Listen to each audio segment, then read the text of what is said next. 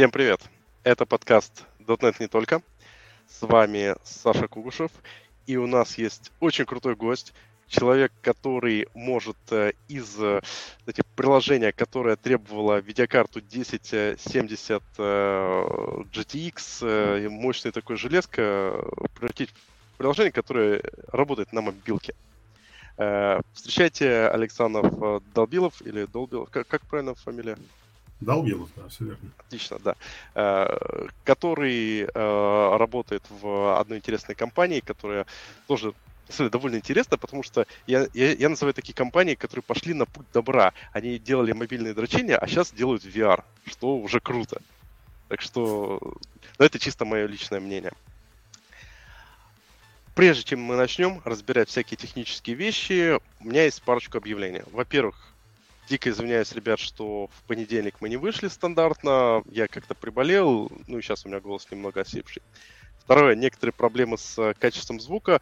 Напишите, пожалуйста, в чате, э, если есть что-то там рассинхрон по качеству уровня э, фоновой собаки. С фоновой собаки ничего сделать не могу. Но это самая смешная история в том, что у меня в самый последний момент сломался кабель э, USB, мини-USB. Дело в том, что когда я уезжал на Кипр, э, я собрал с собой там, два микрофона, несколько набор наушников, запасной ноутбук, э, кучу всего на случай, чтобы вот если вдруг что-то не то, подкаст можно было нормально записать. И только один кабель мини-USB. Чем я думал, не знаю. Ну, в общем, такие вещи. А, второй момент, связанный с э, объявлениями. А, скажем так, это, можно сказать, это можно было бы назвать рекламой, потому что нас попросили наш традиционный информационный партнер, э, ребята из э, конференции .next. А, ну, как реклама? Ну, мне, вот я прямо от души за них очень волнуюсь, потому что сейчас что произошло с uh, таким конференцией? Очень много ребят уехало, и иностранные спикеры на конференции не приходят. Соответственно, это одни могут воспринимать как минус, что в духе вот ребята конференция, мало спикеров, но для других я рекомендую рассмотреть это как плюс, потому что освободилось огромное пространство для вас, как для спикеров. То есть я лично считаю, что если вы э, когда-либо хотели поспикать на .next, то есть не просто там, не знаю, на локальной своей конференции, где-нибудь еще, а именно вот на .next, то сейчас одно из самых лучших время, время, времен, потому что э, вас просто не будет, э, вам будет гораздо проще пройти жесткий отбор, который раньше был э, среди э, ну, по-настоящему жестких метров, как говорится, если у тебя среди конкурентов Рихтер, то нужно, нужно соответствовать. А, сейчас будет проще. При этом я не хочу сказать, что следующий .next, возможно, будет хуже. Я, буду, я обязательно его буду смотреть, потому что а, мне лично, честно, уже надоели предыдущие .next, где одни и те же лица, одно и то же, и тут отличный повод посмотреть на что-то новое. Как-то так. Э, вроде бы все по предварительной агенде я прошелся. А, да, еще раз повторю, если что-то, какие-то проблемы со звуком, пожалуйста, говорите. Э, и поехали. У нас перед стартом мы всегда запилили наш традиционный пол, опрос, э, с вопросом, что самое сложное в оптимизации VR-игр? Вот сейчас как раз Саша ответит. Были варианты ответа непредсказуемость человека в VR-шлеме. Достичь стабильных 72-90 э, FPS, ведь при просадках будет тошнить. То есть именно стабильных, чтобы вот не было прям даже там на парочку миллисекунд просадок. А, или, или же самое сложное соблюсти баланс красоты и производительности. Ведь в VR человек может там подойти близко и видеть, что у тебя текстуры отстой. А, мобильщики поймут это, не перегреть лицо игроку, Э, и э, вот это, знаете, как говорится, это, это мой кейс. Я сам от, на, на этот э, вопрос ответил положительно. Не проблеваться, когда тестируешь. Вот, Саш, из этих пунктов, что по-твоему? Так, ну, конечно же, вот эти вот неожиданные просадки, да, они больше всего головной боли доставляют. Вот, могут случиться в любой момент, и там, хотя я причастен э, к разработке под Oculus Quest 2, да, но я общаюсь, как бы плотно работаю с основной командой, которая делала PC-версию игры, которую я помогал портировать. Вот, и они, как бы, у них есть такая жалоба, да, довольно распространенная, что человек, у которого там самая последняя NVIDIA, там, супермощная, он там включил себе даже там не 120 Гц, а 90, и все равно он в какой-то момент там какой-то у него лаг там возникает, и, и он из этого недоволен, да, и оценку этим портит. Конечно же, все такие ситуации отловить, починить – это самый большой головник. И да. Да, стоит понимать, что это продукты живые, они постоянно развиваются, как бы у них какая-то функциональность добавляется, да, и какую-то такую неожиданность добавить ну, достаточно просто. Ну, смотрите, а тогда с, с моей точки зрения, с моей стороны вопрос, окей, а по другим, да, по остальным пунктам, то есть вот у нас что есть? А, непредсказуемость человека в VR-шлеме. То есть, в принципе, это несложно. То, что тебя человек, приходит человек, он начинает там э, в разные места смотреть, залезать под разные кусты и, и все такое. Нет, это большого головной боли не доставляет. Более того, это ну, на данный момент достаточно успешно автоматизировано, и мы можем какие-то основные сценарии предусмотреть. Вот. Ну и основной принцип не делать тяжелые шейдеры, наверное, так? Куда бы человек не посмотрел, ну, подумаешь, как бы. Главное, что пиксель дорогим не был, и все. А, окей, а вот э, про перегревание лица? перегревание лица. Ну, такого у меня не было, честно говоря, даже когда был FPS низкий. Вот. Ну, наверное, как бы, да, стоит еще сказать, что э, VR я занимаюсь не так давно, да, в основном 10 э, лет, наверное, последние я разрабатывал под мобильники и там занимался графикой, оптимизацией, много чем другим. А так что получилось, на VR я последние полгода перепрыгнул. Вот. Я отношусь к тому, э, к тому проценту людей, которые долго шлем э, на лице держать в принципе не могут, им плохо становится. Несмотря на то, какой FPS хороший, нехороший, да. К сожалению, я, ну, как бы, или к счастью, я вот этого перегрева никогда не испытывал, просто потому что, ну, долго не мог пребывать в этом мире. Как-то так. Ну, кстати, э, по- по-моему, наоборот, это здорово, потому что когда ты что-то разрабатываешь, допустим, под VR, и тебе тяжело в VR, значит, ты будешь делать это ну, покомфортнее. То есть мне, например, э, с VR э, очень тяжело играть в игры 72 Гц. То есть VR, э, в VR какая ситуация? А, раньше еще на Oculus Go были игры 60 FPS, и от Oculus Go тошнило вообще всех, 100%. Это шлем, который покупают только в Японии, угадайте почему. Oculus Quest 1, а, ну и второй по дефолту работает на 72 кадра в секунду, но этого все равно не хватает, ты все равно чувствуешь, особенно когда ты переключаешься с, допустим, 120 на 72, ты прям чувствуешь, что у тебя что-то дергается, у тебя дергаются руки, тебя просто мутит. Золотая середина, в принципе, считается сейчас 90. Вот э, свое приложение, которое вот Into the Radius, вы э, таргетите какой FPS? Ну, мы, к сожалению, таргетим 72 FPS, да, и за большое счастье считаем, что у нас он стабильный достаточно. Вот. И, собственно, не так давно было бета-тестирование, у нас есть консоль, аналитика, да, и которая показывает, что, ну, в среднем FPS такой пользователь наш и получит. Вот, выжить э, больше, ну, достаточно проблематично, без каких-то там ухищрений, скажем так. Вот мы как раз про ухищрения поговорим. Ну, Прежде всего, хотелось задать такой вопрос. Вот ты рассказал про мобильную разработку, а вообще, ну, на мой взгляд, с точки зрения, э, допустим, разработки э, под ПК, под mobile, э, есть масса отличий. То есть я, допустим, на Unity там достаточно продолжительное время э, разрабатывал AR-приложения, и плюс у меня как бы gamedev, VR-gamedev — это такое мое хобби, и, на мой взгляд, разница между AR и VR просто разительная. Это как между зем... небом и землей.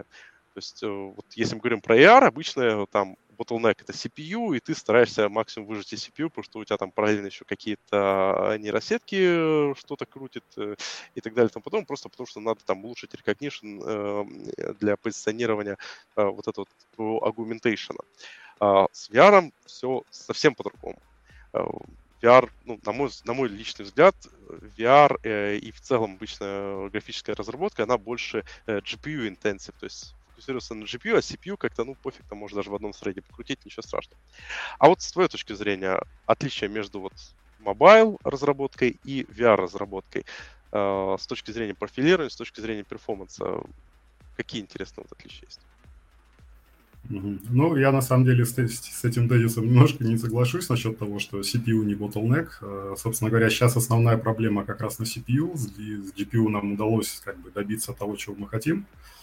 Вот, и на CPU все-таки много чего выполнять хочется, да. А, как мы знаем, на квесте втором существует всего три ядра, которые доступны как бы пользовательскому приложению, и то они там не самые крутые, они там серебряные называются. Вот, золотое они себя как раз вот на всякие AR-штуки там и так далее зарезервировали. Вот, и стоит понимать, что игры достаточно много логики содержат, и там, э, например, есть второй тред, в котором, собственно, вся логика, там часть физики, возможно, какой-то крутится, это не так уж и мало. Вот. И на то, чтобы отправить на рендер, это тоже, в общем-то, отдельная история, и на это тоже как минимум еще один тред уходит и, в общем-то, все его ресурсы практически потребляются. Вот. А с GPU, как ни странно, все несколько проще.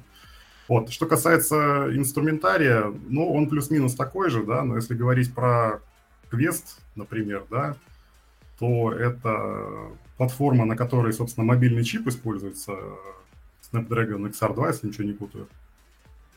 А, Вроде да, то есть что-то, что такое. Да, как бы встает вопрос об инструментарии. Да? У этого чипа очень такая затейливая архитектура, а, скажем так, он э, тайловый, и из-за этого практически невозможно сказать, что какой-то конкретный друкол взял и просадил тебе всю производительность. Вот. И в какой-то момент это становится такой угадайкой, скажем так. То есть всяким ухищрением приходится Э, прибегать. Ну, во-первых, надо выяснить, что там тормозит, как обычно, да, CPU или GPU. Э, для этого очень полезный инструментарий, кстати, э, PVR Вот, то есть ты включаешь HUD, он тебе прямо показывает, сколько времени потребляет GPU, сколько CPU там условно, да, и так можно вычислить, кто из них как бы больше тормозит. Да? То есть надеваешь шлем, включаешь вот эти все бегунки, он тебе эти числа показывает, ну, как бы выясняешь, что именно тормозит. Вот. Можешь ну, скинуть и... э, ссылки на все эти тулы? Я буду добавлять и шоу-ноты. Та-та-та, куда их скинуть? А, вот тут у нас есть... Э, а, слушай, скидывай мне в телеге. У тебя телега близко? Ну, у меня она на телефоне. Это неудобно. Ага. А, слушай, тут в приложении есть гест-чат. Можно в гест-чат э, скидывать, и я буду уже транслировать в общий чатик. Хорошо. Хорошо. Тулинг ну, на самом деле... важная вещь. Да-да-да, но на самом деле основные инструменты, они доступны, есть такая, когда разрабатываешь под Oculus, э, Oculus Developer Hub, вот, и они прямо оттуда, все основные инструменты и, и доступны. Вот. Э, OVR Metrics, э, его нельзя как таковой отдельно, ну, в смысле, его можно скачать, но через этот хаб можно его там просто, нажав одну галочку, грубо говоря, включить. Да? То есть, ну, я, конечно, напишу так, это OVR Metrics вот я по поводу э, ага. Oculus э, VR Matrix 2 э, скажу интересную фишку. Э, когда ты по умолчанию ставишь, э, особенно если ставишь его как через АПКшку, у тебя там показывает такой FPS, график, ты думаешь, классно, здорово, все жить можно. Но он настолько клево расширяем из э, приложения, что э, мне больше всего нравится, что э, ты, допустим, можешь сразу несколько, два графика э, воткнуть э, и по CPU, и по GPU, и сразу видишь, что у тебя где, где у тебя сейчас происходит как бы на GPU или на CPU просадка. Это вот э, я считаю, что просто э, просто потрясно.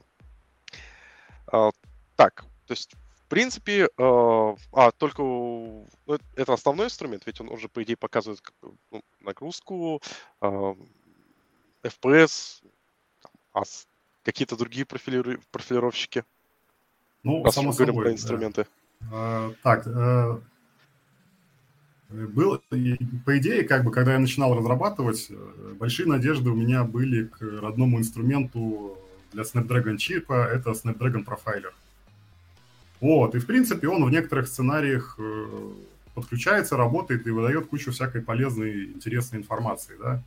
Вот, но конкретно мы в какой-то момент переключили рендер с OpenGL ES на Vulkan, вот.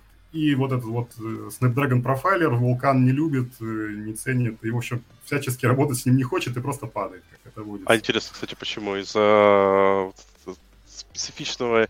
А, или они просто, видимо, в профайлере просто на э, OpenGL хуки завязаны, а в вулкане их как бы нет.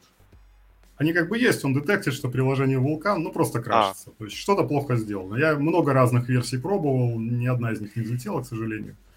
А на OpenGLES он работает, но иногда, скажем так, если приложение сравнительно простое. Вот. Он довольно много интересной инфы дает, но, к сожалению, не работает. Вот. И а вот другой... вы, вы на вулкан, извини, извини, перебил, вы на, вы на mm-hmm. вулкан по какой причине перешли? Потому что я обычно вулкан, ну, я ленивый человек, я просто смотрю, такой вулкан. Ну, вроде нормально, народ пишет, что не ломается. То есть там, в принципе, есть э, ряд таких э, э, known issues, с которыми все говорят, типа, ну, эти проблемы на Oculus у Вулкана есть, и хрен вы что с этим сделаете. А, так, ну, возможно, это касается Unity, да, вот, потому что когда я работал с Unity, э, ну, действительно, с Вулканом проблем было много, да.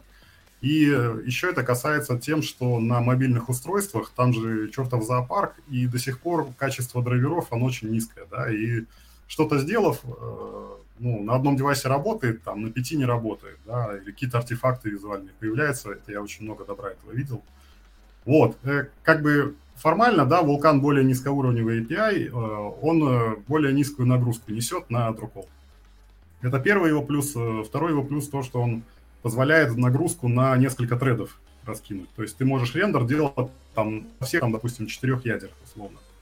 Вот, но э, это казалось бы хорошо, да, у меня в мобильной разработке был такой опыт, что я включил вулкан, значит, заставил его работать на 4 треда, и это было медленнее, чем PNG на одном. Вот. То есть сомнительный но... Ну, выигрыш. А вот. можно я угадаю? Правильно я понимаю, что у тебя произошел просто тротлинг? Нет, это дело не в тротлинге. А он Нет? просто забил все яд. Нет, плохо, плохо драйвер написан, и все, он просто а. медленно работает. Вот, а что касается Oculus, то конкретно э, оговорюсь сразу, Into Radius проект на Unreal Engine сделан, а не на Unity. А имплементация вулкановская на нем работает ну, быстрее. То есть если на OpenGL там порядка 400 дроколов или даже 300, уже как бы из бюджета начинали вылезать, то на вулкане порядка 600-700 дроколов. Ну, все еще достаточно сносно работает. Слушай, это звучит на самом деле круто. То есть, и вот давай тогда сразу у меня был большой классный план, но ты сказал про друколы, и э, план идет, короче, в другое место. Давай сразу про друколс, потому что м, вообще хотели немного... Хотя нет, стоп. Давайте, давайте по плану, потому что я понял, что не, заб... не будем забывать, что у нас аудитория э, как бы э, не, не только графические ребята, поэтому прежде чем пойдем про тему там дроколы, батчинг и прочее, сделаем небольшой овервью, базовая теория ГПУ. А, в если вы, уважаемые слушатели, интересуетесь э, графикой и тем, как она работает, внизу в шоу-нотах есть классная ссылка на э, каналчик э, чувака, который прям шикарно рассказывает о том, как работает графика. То есть там как раз происходит рендеринг, начинает смешивание э, цветов, э, э, расчета света и дрокола, заканчивая вообще всем чем угодно, то есть там виды антиалиасинга и прочее. Очень рекомендую. Крайне неизвестный канал, ну как паренек, дяденька его практически не поддерживает. А, и, кстати, он верщик, он в Беларуси до недавнего времени, сейчас не знаю, а, пилил для VR-румов разные игрушки. В общем, давай, может, тогда действительно про Дрокола чуть-чуть попозже. Сейчас немного все-таки продолжим про э, профилирование. Я, я хотел тебя спросить самый важный вопрос как ты профилируешь. То есть ты одеваешь шлем все время такой, типа, одел шлем, хреново, снял шлем, что-то сделал, одел шлем, хреново. Или у тебя есть рядом специальный человек, который как бы все время сидит в шлеме, и, ну, типа, если плохо, то он блюет, если хорошо, то все нормально. Ну, у нас как бы низкий FPS это считается разновидностью бага, скажем так, да, и либо QA-инженеры говорят, вот мы куда-то пришли и все стало плохо, да, но это уже на той стадии, когда все более или менее нормально работает. Да? Когда я пришел на проект, там более или менее нормально не работало. Да? Вот, сразу оговорюсь, да, вот ты так сказал, что я заставляю там проекты работать, э, ну, близко к правде, но не про Into the Radius. На самом деле это работа очень большой команды, там э, порядка 9 аутсорсеров э, в течение более чем полугода. Э, очень сильно все переносили и оптимизировали, да. Но когда речь зашла, собственно, за графику, да, как бы, ну, чтобы максимально э, эффективно использовать, э, ну, фактически мобильное железо, да, вот на этот этапе меня и привлекли, в общем-то. Эту часть работы делал я, да. Вот. Но кучу другой оптимизации делала достаточно большая армада людей. вот это. А вот по инструменту, просто вот мой как раз вопрос mm-hmm. очень сильно связан с э, инструментарием, что, ну, окей, VR Metric Tools, он работает в шлеме, то есть ты одел, увидел, mm-hmm. FPS низкий или FPS большой. Но есть огромное количество инструментов, которые висят именно непосредственно на компе. То есть, э, ну, если Unity, это банально там фрейм дебаггер, или же, э, в, допустим, Oculus Developer Hub, там, там есть э, классные э, графики, которые позволяют тебе посмотреть там нагрузку, ну, куча всякого метрики. Вот какие-то инструменты именно для э, графического профилирования используешь? Ну, собственно, да, начал я со Snapdragon, да, но я не дошел на то... Да, на самом деле, э, основной у меня сейчас инструмент RenderDoc, э, конечно же. Э, у Oculus есть своя кастомная сборка, она тоже через, через хаб ее можно установить. Вот. Но, как я уже раньше сказал, на этом, собственно, GPU очень затейливая архитектура используется, да, которая не позволяет однозначно сказать, что сколько там какой друкол времени занимает. Все это очень-очень-очень примерно он пишет. Вот. И только там, если что-то сверхтяжелое, ну, наверное, можно задетектить, да. Вот. А, собственно, выглядит это как? Я этим самым рендер-доком делаю кэпча, да, и внимательно смотрю, что же он там, собственно говоря, на кэпчере. Такие, ну, отдельные друколы, да, может быть, какую-то скрытую геометрию нахожу. Вот.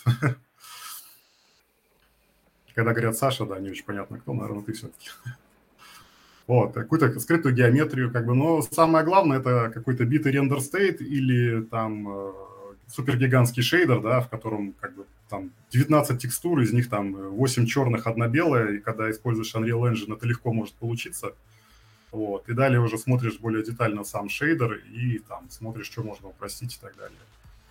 А, у вас то есть активно используется текстур, грубо говоря, объекты э, меши с несколькими материалами, или же вы просто парочку текстур в один шейдер запихиваете, чтобы все собрать? А, многослойные текстуры, э, многослой, многослойные материалы, значит, э, до моего прихода использовались, соответственно, они письме перекочевали, да, в каком-то виде. Вот, собственно, после того, как я поанализировал, я сказал, нафиг их все выбросить, да, потому что а, ну, скажем так, бюджет на пиксель – это там от двух до четырех текстур, больше это уже только избранным объектом, типа там оружие, рук там и так далее, да. А что касается окружения, там простых каких-то объектов, это, ну, даже небо, в принципе, это от двух до четырех текстур максимум. А в противном это, случае а... очень легко, да, за бюджет вывести. А вот, кстати, можно ли, э, ну, в данном случае, нормал, ну, э, карта нормалей э, считается считается. Да, конечно. Ну, зависит от объекта, где это надо, да, там Ну, понятно, да. Ну, да, то есть да. э, это не только, когда у нас несколько материалов э, мы смешиваем, но и в рамках, как бы, э, допустим, стандартного шейдера, когда э, стандартного материала, когда у нас есть объект, вот он трехмерный, я пытаюсь просто mm-hmm. идея какая? У нас есть объект, он трехмерный, мы натягиваем на него текстуру, чем-то обрисовываем. А, но чтобы это работало более-менее красиво, э, существует понятие как нормаль... Э, карта нормалей. Это такой хак, который позволяет э, избежать сложной конструкции. То есть, допустим, у тебя есть стена, на стене есть розетка. Она выпуклая и с кнопочками. Если у тебя... То есть стена это, по сути дела, плоская поверхность. Четыре вершины и, по сути дела, два полигона. Все хорошо, все здорово, практически бесплатно. А если ты еще розетку, то у тебя получается там в дофига раза больше э, необходимой геометрии добавлять. Поэтому есть такой способ оптимизации, как э, карта нормалей. Э, смысл чем у них, э, если так совсем простым языком? Почему мы видим розетку? Потому что она отражает таким образом свет. Поэтому мы просто на плоскости описываем, как отражается свет в этой области, так, чтобы человеку, который как бы э, пользуется этим, показалось, что на самом деле там объем. Ну, там объема нет. Там просто, типа, луч попадает туда, а преломляется другим способом. Ну, Я ж правильно это с пальцем объяснил? Ты меня поправляй, я ж могу фигню нести. А, да, да, да. Ну, смотри, да, в принципе, если на пальцах совсем верно, но вот э, конкретно вот этот пример, например, в VR очень плохо работает, да, вот и с нормал-мапами надо очень аккуратно в VR. Почему? почему? Ну, потому, потому что он не учитывает положение в пространстве, вот почему. Если к этому добавить еще так называемый параллакс, да, если ага. который какое-то еще позиционирование в пространстве включает. Дело в том, что когда ты смотришь э, двумя глазами под двумя разными ракурсами, у тебя ломается мозг в этом месте. Ты можешь сбоку посмотреть и увидеть, что на самом деле это не выпуклая штука, да, какая-то, а плоская. И конкретно в VR это очень сильная проблема встает. Ты можешь очень близко подойти, э, любым углом взглянуть. И нормал конечно же, используется, да, но чтобы, так, чтобы ты как бы ну, не мог этого видеть. Вот. То есть полигонов все равно много приходится делать. Я все равно не... А я, а я не понимаю. Я говорю, я, наверное, сломанный человек, потому что я специально вот тестировал кейсы, э, взял... Э, я сам ничего рисовать не умею, в блендере руки не с того места, просто готовый аси такого хорошего, здорового меча, у которого э, очень богатая нормал мапа с точки зрения того, что э, вот этот... Э, э, Э, дол в нем э, именно с normal мапой реализован, такой красивый, выпуклый, и множество деталей. Проверил, как бы, ну, два объекта. Один в руке держал с normal мапой, другой без normal мапы. Результат на лицо, и прям вот с normal мапой я его даже крутил с разных сторон, смотрел. Я все пытался найти вот этот кейс, потому что я, дав... я много раз слышал, что normal мапы в VR работает плохо. У меня нормально работает. Я, я наверное, сломанный человек. Да нет, э, нет, я же объяснил, они конкретно в случае с розеткой будет плохо работать. А. Да? Тут, тут геометрии-то у тебя больше гораздо, да, то есть сам меч, он же все-таки тоже с какой-то геометрией. Ну да, Не да. совсем он, да, там плоский. То есть там какое-то разумное количество полигонов должно быть. Если, если это соблюдено условие, то все хорошо. Но можно сделать еще лучше параллаксом, но как бы это не бесплатно. Вот это, кстати, очень интересный момент, потому что действительно, э, если посмотреть на многие игры, особенно старые, там, где использовался нормал мапы, там действительно там, ну, как бы, если у тебя шутер, ты не поворачиваешь голову на, налево-направо, у тебя она прямая, поэтому все просто. Окей, то есть используешь док, Oculus Metric Tool, и все? Ну, когда дело доходит до CPU, конечно, как бы ну, в Unity я бы, естественно, Unity Profiler использовал, да, а тут как бы Unreal Insights, по-моему, называется инструмент. Ну, плюс-минус такой же, да, он как бы все эти самые, выводит все треды, да, сколько они времени занимают, ну, как бы каждый кадр можно детально изучить, какие-то там блоки запрофилировать и все такое.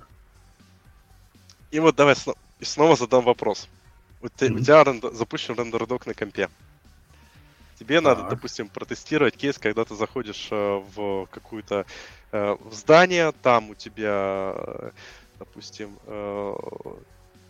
как, как, у Стругацких это назывались я, я даже забыл, как называл, называлось у Стругацких, потому что вот, вот эта Into the Radius игрушка, она, мне кажется, по ощущению больше она по Стругацким, нежели чем...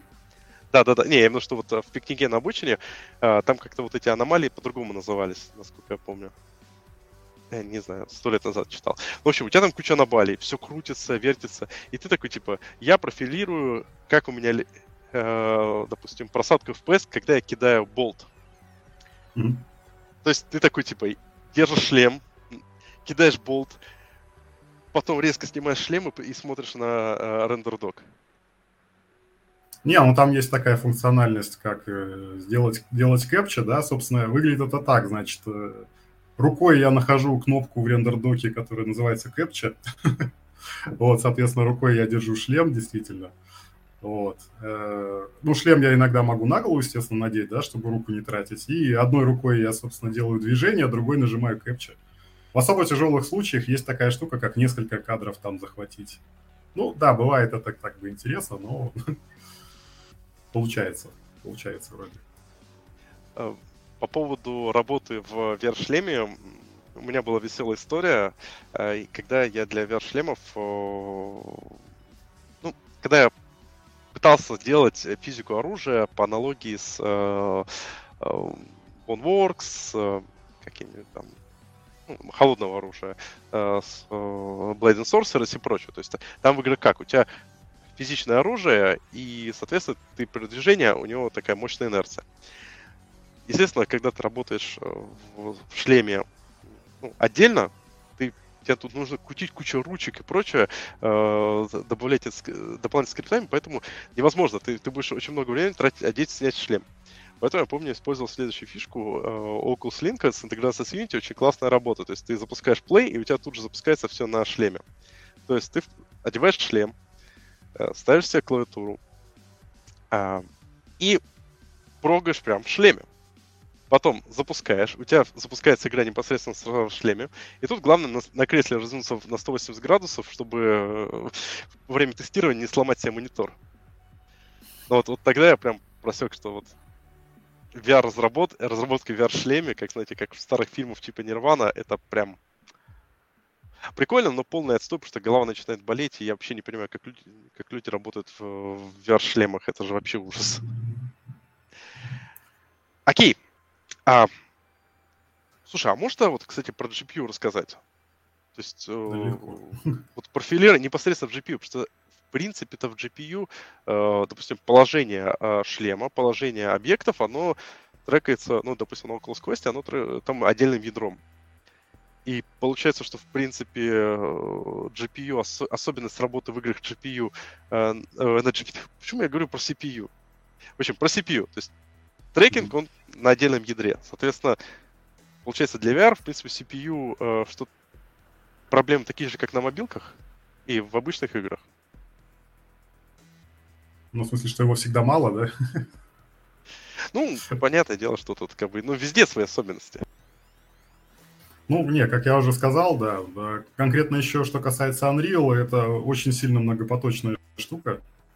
Вот, если там все его треды посмотреть, ну, не знаю, как, забыл уже, как Unity, на самом деле, сколько, то это там порядка 30, наверное, штук, и они там в разные моменты времени возбуждаются, что-то делать начинают, там аудио постоянно еще что-то пытается декодить, там какие-то спецэффекты при, произвести, понятно, там физика считается, игровая логика считается, э, рендер делается, кто-то еще там параллельно какие-то джобы запускает.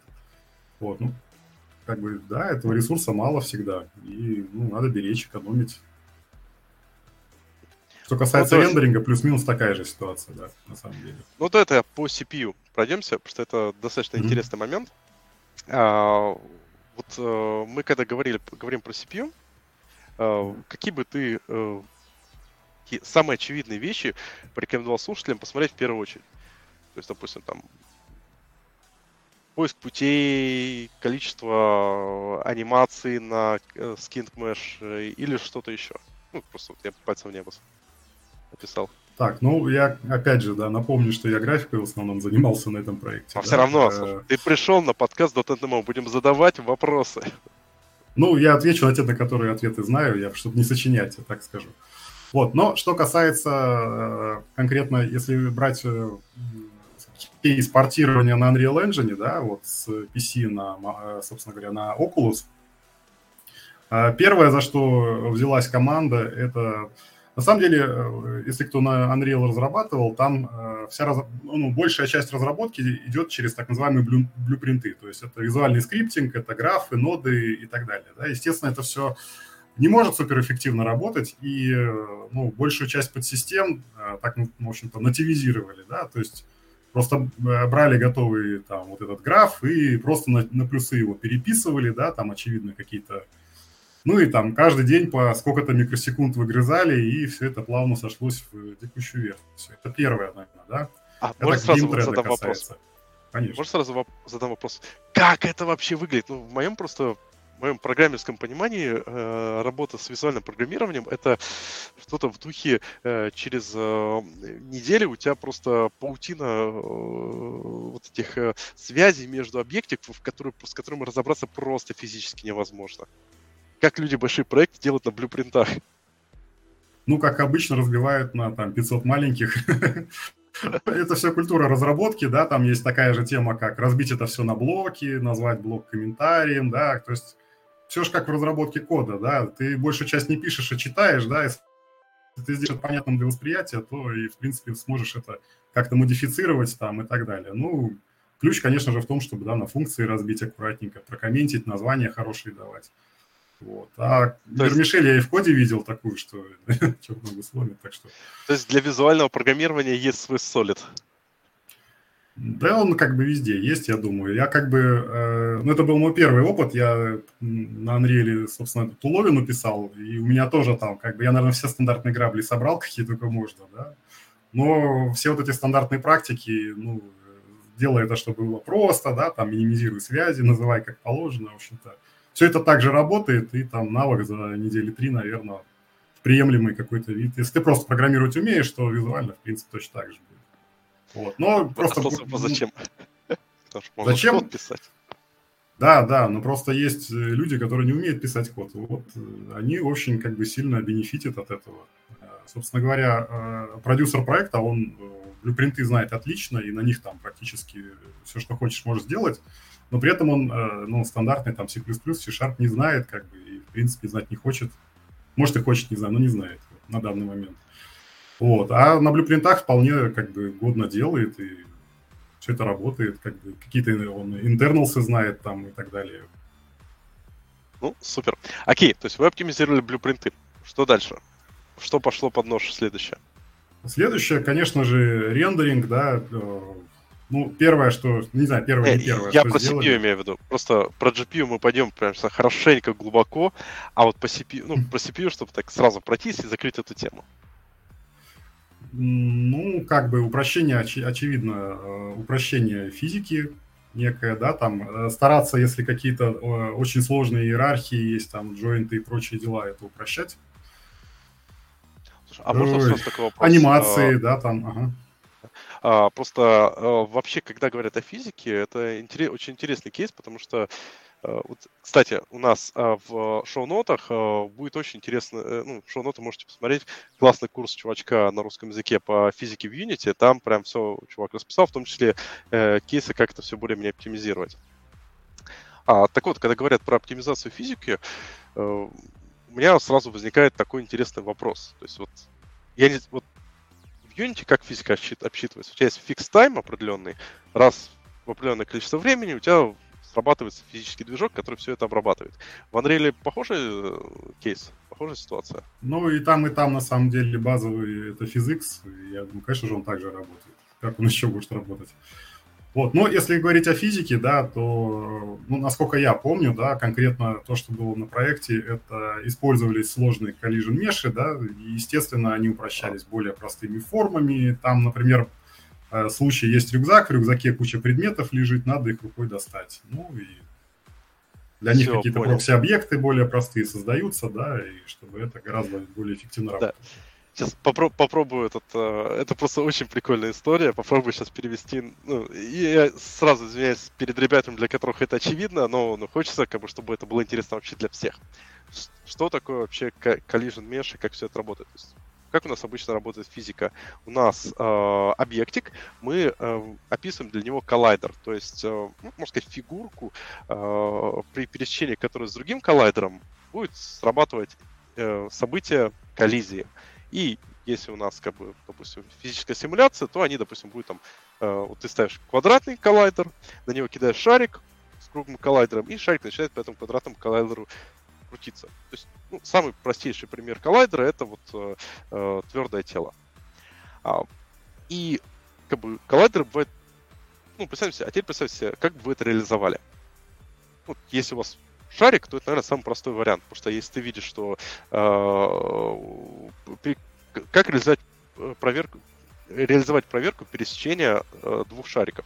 Да просто вот у тебя есть центр, у тебя есть радиус, ты сложил и все хорошо. То есть самый простейший кейс. Есть у тебя коробочка. Ну, я, я, я тут, да, да, добавлю, как бы, когда речь идет о меше, это имеется в виду, это набор из треугольников. То есть это какой-то объект, да, там, и в нем этих треугольников, там, ну, тысяча, например. И чтобы там какое-то пересечение задетектить, надо вот с тысячей треугольников как-то вот там взаимодействовать. Может, не со всеми, но с какой-то весомой частью, да. А когда речь идет о сфере, то это одна сфера, и это все решается простой математикой. Там. Вот. Да. Ну или кубик, да.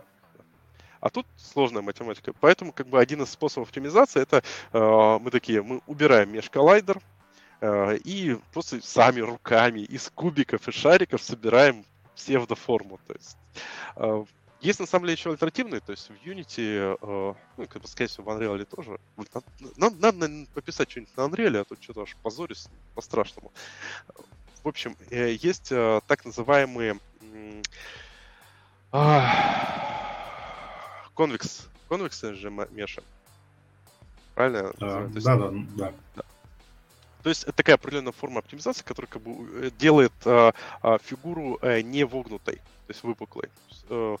А, из а, математики это фигура, ну, по сути, в которой нет углублений. То есть она максимально вогнута, и как результат у тебя получается а, более простой для подсчетов меж, но в нем не будет никаких углублений. То есть, например, коробку, чтобы взять и закинуть на нее кучу шариков, ты таким образом не сделаешь. У тебя в коробке просто углубление пропадет. В общем, да. Так, отвечаю на нашему слушателю, а на Unity можно такое сделать? Конечно, на Unity можно сделать все, э, как и на любых на движках. Мне кажется, э, большинство вещей можно сделать э, на Unity, на Godot, на Unreal Engine, на U-Engine и прочее.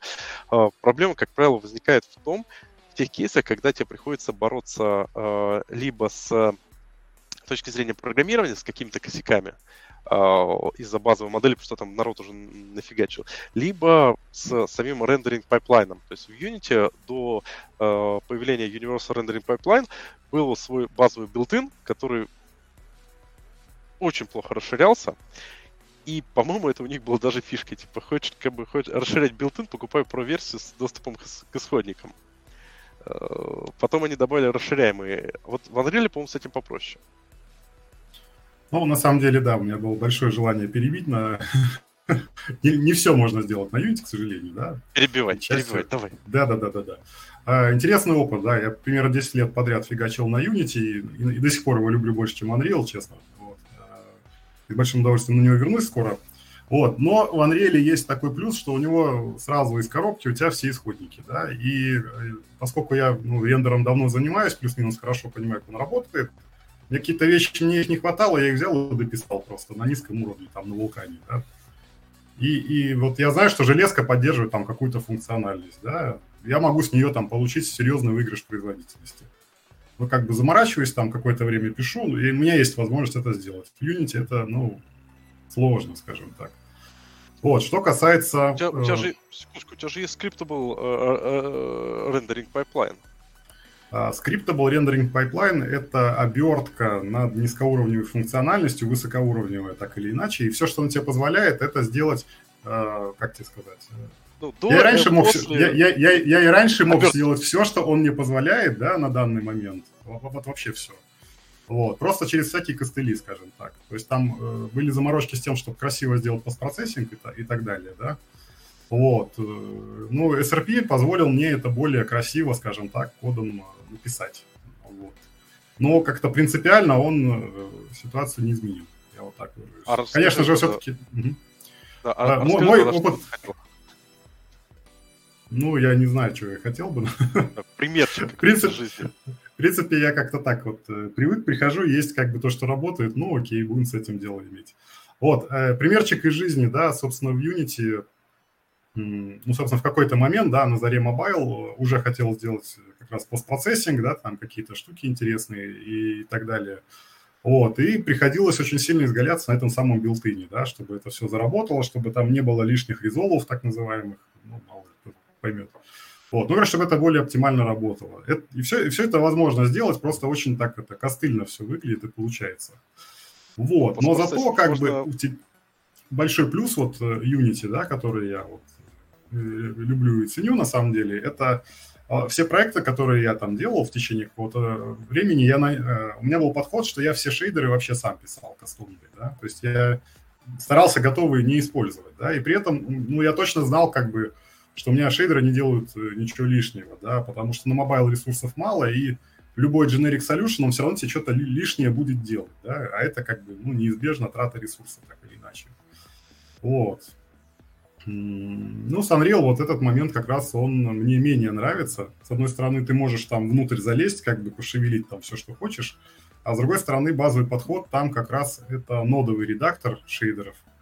То есть есть у тебя нода, тут ты цвет записал, тут нормаль и так далее, и ты там строишь какой-то чудо-граф, который тебе формирует финальный визуал. Вот. А внутри вот этой большой ноды прячется еще просто там миллион кода на HLSL, вот, который сам без, без твоего ведома там вставляет, чего хочешь, как бы. И только рендер-док тебе покажет, что в итоге там он нагородил. Вот. И, собственно, очень много моей работы как бы по оптимизации было в том, чтобы, ну, либо переписать какие-то куски, либо вырезать вообще нафиг. Вот. Либо понять вообще, как это можно как бы внешними способами отключить как-то так. Помню, когда только в Unity добавили этот а, а, шейдер граф, принципе, mm-hmm. то же самое.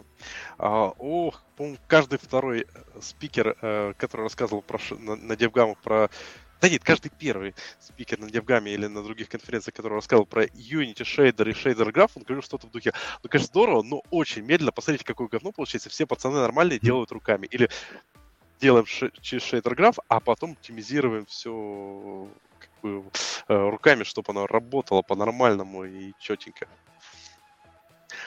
Окей. Так, ну, кстати, вот э, ты сказал про постпроцессинг. Э, мне просто интересно, что именно в графическом пайплайне можно такого прям прикольного пошевелить. Типа, там, не знаю, вырубить что-нибудь, типа, а давайте теперь вырубим там вообще свет весь. Mm-hmm. Ну, хотя это и так в Unity можно сделать. Берешь все в анлитах, э, и все нормально. Мне просто именно интересно, что Вопрос можно... Что, понял. Э, да, чтобы такого хотелось бы пошевелить, э, просто я тоже люблю что-то пошевелить, и хочу понять, чтобы такого пошевелить, чтобы пойти взять и пошевелить. Да я, да, Кик его знает. У каждого свои желания, я как-то это... Окей. Стараюсь как бы По... задачи плясать, да. Просто так не шевелить да. ничего. Работает, не шевелить. Окей, поехали дальше по, по uh, CPU. Просто, то есть uh, физика, да, с физикой прям очень жесть. Причем, кстати, мне кажется, с физикой часто э, мы как разработчики просто, ну, мы можем реально с самого начала решить часть проблем. Кстати, в Unity есть отличный э, профайлер физики, он сразу часто показывает, где у тебя что проседает, хотя он больше на корректность. А, вот, кстати, сразу такой вопрос. А, чисто от меня по физике интересует. А, были ли у вас проблемы с тем, что по физике кто-то абьюзит э, интерполяционные или э, э, экстраполяционные твердые тела. Так, а что ты именно имеешь в виду? Абьюзит? Ты имеешь в виду интерполяция на рендер, то, что отправляется? Не, не, именно для расчета физики. То есть история какая? Mm В обычной ситуации, как мы рассчитываем, что, допустим, мячик упал на а, квадратную коробку? А, мы это Continuous просто... Э, collision Detection? Да, да, да, да, да. То есть Не, мы нафиг. просто в определенном э, кадре э, смотрим, что, ага, произошло пересечение, все нормально. Или не произошло пересечение, значит, как бы он не упал. Но если у нас мяч, мячик летит быстро, то он может э, между кадрами пролететь через коробку. Э, и у нас будет такая ситуация, что мы такие типа, а не было коллизии. А самый характерный в VR это просто очень классно детектится в играх со спортфайтингом. Э, вот специально долго долбался с тем, чтобы как избежать проблемы, когда ты берешь и если резко ударил мечом через щит, то ты всегда пробиваешь его и насквозь. Просто потому, что у тебя collision detection не отрабатывает. А, обычно используется экстраполяционный или интерполяционный collision detection. То есть банальная интерполяция. То есть он рассчитывает, что, э, допустим, э, интерполяционный, он просто считает не только положение э, на текущий момент шарика, но и сравнение с предыдущим положением шарика. И, соответственно, если произошло пересечение, значит коллизия произошла. А э, это интерполяционно, а экстраполяционно, соответственно, он пытается рассчитать, где будет шарик в следующем кадре, и таким образом рассчитывает, говорит, что о, в следующем кадре будет коллизия. И самое, не говорю, неприятное, что в VR для э, это все равно не срабатывает вот такой э, лайфхак. То есть все равно ты, вот если ты бьешь сильно мечом, ты все равно всегда пробиваешь гребаный щит. Я думал, блин, у меня руки кривые. Пошел смотреть другие игры в VR, у которых есть э, Sword Fighting, допустим, Blade and Sorcery и прочее. И там тоже можно пробить щит просто мощным ударом. Вот почему я задал вопрос? Э, обычно сразу так думаешь, блин, но мне же может что-то быстро лететь. То есть, там, допустим, пользователь возьмет и очень быстро ударит по затвору автомата или э, возьмет и очень резко дернет что-то. Вот давайте все делать на интерполяционной collision detection. Но там же может быть performance э, лишний лишние проблемы с performance ом. Вот у вас были такие кейсы, что вот взяли, все распихали на интерполяции, и из-за этого performance проседал? Ну, честно говоря, не знаю. Вот как-то мимо меня прошло, да. Слава богу. Все. Не, я к тому, что я спрашиваю, потому mm-hmm. что мне тоже это интересно, как работает. Окей, что-нибудь еще по CPU или уже пойдем сразу в GPU в хардкорчик? Ну, по CPU, да, но я как бы, как уже сказал, это по рендера будет касаться. Ага. Супер. Mm-hmm. Все, давайте тогда пойдем про, а, пойдем вот в глубину про GPU. А, вот, я хотел про CPU, про CPU немного сказать. А, есть несколько моментов, которые я замечал прям очень хорошо э, проседают э, при обычной разработке и решаются более-менее э, замен, ну, скажем так, э, адекватное, э, не совсем адекватное, но короче, подходящим э, архитектурным решением. А именно первая проблема это кэш-миссы. То есть представим себе у тебя ситуацию. У тебя есть 500 э, юнитов, которые нужно поворачивать в определенную точку. Есть, чтобы они смотрели ровно в одну точку. Есть способ один. Ты на каждый юнит кидаешь, короче, специальный скриптик, который поворачивает эту точку.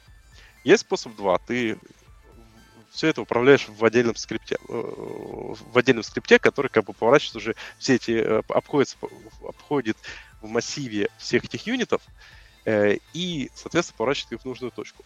И тут важный момент, что второй метод куда предпочтительнее из-за кэшмисов потому что у тебя э, во втором случае, особенно если у тебя используется, допустим, ECS или что-то другое, или ты, допустим, э, информацию по э, позициям э, кладешь э, в массивчик, то у тебя будет сразу э, забираться весь кэшлайн. Э, на несколько юнитов вперед, и, соответственно, будет меньше кэшмисов и сильно повысится производительность. Поэтому я очень рекомендую сразу такие вещи, если видишь, что у тебя а, какие-то будут большие операции а, на множество юнитов, просто в играх это часто ситуация такая, о, у нас 500 юнитов, надо это поддержать, то лучше типа единый менеджер, который все это будет оперировать. А, как-то так вот. Ну, это такой просто, просто говорили про CPU, хотелось вот этот момент отметить, что он довольно неожиданно ну, часто да, взрывается. Если кому интересно, в Unity, ну, подсистема, которая вот все вот, вот это вот, она DOTS называется, ну, набор технологий, да, который он плюс-минус про это, как, как заставить миллион объектов как-то похожим образом там, двигаться, меняться, да. Э, Entity Component System, на мой взгляд, до сих пор не живой. Вот. А что касается Job System, да, и какой там еще, вот, э, ими вполне можно пользоваться. А, вот этот э, Burst. Да. Burst компайлер, да. Best Compiler, да, вот туда посмотрите, там как раз вот про это все достаточно хорошо рассказано. Best ну и вообще дисциплина, да, Data Oriented Design называется, довольно модное течение, как бы последние там лет 8, наверное. Я и я как фанат э, э, Leo ECS, всегда, когда говорят про CS, говорю, используйте левый CS. Это очень круто, очень здорово, потому что он тебе еще позволяет, ну, такой типа фреймворк от э, простого российского разработчика, и он позволяет тебе не просто сделать э, все здорово, но еще очень классно интегрироваться в текущую систему. То есть, например, ты можешь э, держать какой-то код на обычных реактивных контролах, чтобы отображать UI, а юниты у тебя будут бегать э, и контролироваться из ECS благо. Окей. Пошли дальше. О, слушай, у меня есть еще один пункт, прежде чем мы прям пойдем по всем пунктам про там лоды, импостеры, э, анизотропную фильтрацию и прочее. Э, вы, занимаетесь ли вы когда-нибудь именно таким бенчмаркингом? То есть, например, типа, прежде чем принять решение, решение, посчитаем, сколько мы можем выжить из железа при таких-то условиях. Да, конечно. Вот а, можешь поподробнее чуть расписать? Потому что, э, на мой взгляд, это довольно важная вещь в пиаре. Типа заранее потратить некоторое время, посчитать э, критично, типа, сколько я могу отобразить юнитов, сколько я могу, э, насколько сложные модельки могу отобразить, насколько у меня может быть э, высока дальность прорисовки и так далее и тому подобное, еще до разработки игры, или же там до э, того, как фокусироваться на оптимизации. Можешь чуть подробнее рассказать про бенчмаркинг? Да-да-да, но э, не, ну, смотри, тут какой момент, что для того, чтобы это все ну, профилировать, изучать, да, ты исходишь из предположения, что у тебя все это сделано оптимально. Вот, у меня был немножко не такой случай, да, я точно знал, что оно не оптимально, потому что, ну, ну как бы, ну, не, не работало с нужным FPS, да, и сначала нужно было понять, а как же можно ну, заставить это работать, ну, быстрее, скажем так. Вот, и я делал скорее такой бенчмаркинг немножко для того, чтобы скорее, чтобы лучше понять, как работает э, там GPU, CPU в определенных условиях. Да, например, сажал 512 деревьев перед собой и пытался там, э, мерил, сколько это занимает CPU, да, там, например. Вот, и там пробовал различные, там есть так называемый hierarchical instance static mesh в Unreal Engine, есть просто static instance, instance static mesh. Пробовал просто static mesh отдельные, короче, включал автоинстансинг, который вот ты делаешь статик меша, он их сам батчит, короче, хитрым образом. Вот, ну и замерял, сколько это по времени будет. Ну, в данном случае абсолютным победителем э, Hierarchical Instance Static Mesh стал, он почти ноль времени занимал, да. Вот, ну как-то так. То есть натурные эксперименты какие-то, да, в понятных тепличных условиях, чтобы плюс-минус вычислить, ну, что, что сколько занимает, да. И исходя из этого, соответственно, можно какие-то конкретные рекомендации давать там художнику по тому, как уровни билдить, какие-то инструменты, может быть, потом делать, которые автоматизируют отдельные этапы. Вот. Про GPU могу отдельно рассказать, там тоже довольно интересно было. Там Давай вопрос, про GPU. А, про GPU, короче, да. Э, э, в какой-то момент на проекте воткнулись в то, что, ну, как бы... Сначала Ты я пришел, GPU смотрю... Или про CPU? Ну, про, GPU, про GPU сейчас расскажу. Да, про GPU. Сейчас расскажу про, да, вот, про бюджетирование, грубо говоря, да, и GPU. Вот. Э, и ну, вначале были довольно крупные цели, там э, небо, оно достаточно большую площадь на экране занимает, да, и достаточно как бы сложный шейдер. Это было видно, я его оптимизировал, э, видел, что там время кадра уменьшилось, да, скажем так. Потом там террейн, там еще что-то. И в какой-то момент я понял, я изменения вношу, как бы, я точно сделал шейдер там чуть ли не в два раза быстрее, но ничего не меняется. Вот. Естественно, это магия, да, как бы, ну, на проекте. Э, и тогда я, собственно, создал эти самые тепличные условия, да. VR какой есть нюанс, что ты можешь головой постоянно крутить в разные стороны, да. И тебе там э, очень сложно поймать кадр, в котором, ну, что-то конкретное происходит. Соответственно, сделал тестовую сцену, вот, э, где ты появляешься, находишься внутри сферы. А на сферу я накидываю, соответственно, свой шейдер, который я, в общем-то, и изучаю, да. Вот. Ну и делал самые простые эксперименты. Э, набрасывал э, на эту сферу просто сначала одну текстуру, потом две, потом три, потом четыре, и понимаю, что между одной, двумя, тремя и четырьмя текстурами нет никакой разницы в производительности. Начиная с пятой уже там что-то начинает меняться. И я понял, что я искал как бы, ну, bottleneck не в том месте, да, скажем так. То есть не шейдеры тормозили, хотя я долго старался их ускорить. А можно вопрос сразу вот. такой? А, да, да. а как ты понимаешь, что что-то пошло не так? То есть, по идее, типа, если у тебя просто обычная текстура, по FPS, ну, как бы, она... У тебя просадка в FPS, или же ты смотришь, допустим, по утилизации GPU? Или а, же есть, отдель, а, есть отдельная метрика, а, конкретно на квесте, называется GPU Application Time. Она показывает, сколько времени GPU тратит на отрисовку конкретно игрового кадра, вот именно игры. Вот. И когда у нас сфера, когда у нас сфера, мы куда бы ни смотрели, у нас как бы оно вообще как бы гвоздями прибито примерно, да. Вот. Ну и сразу видно, если что-то там улучшился FPS или нет, да, какие-то модификации в шейдер вносишь и понимаешь, как бы, да, влияет оно или нет. То есть я, ну, создавал тестовый проект, во-первых, это быстро, да, то есть достаточно быстро его там пересобрать, запустить, какие-то изменения внести.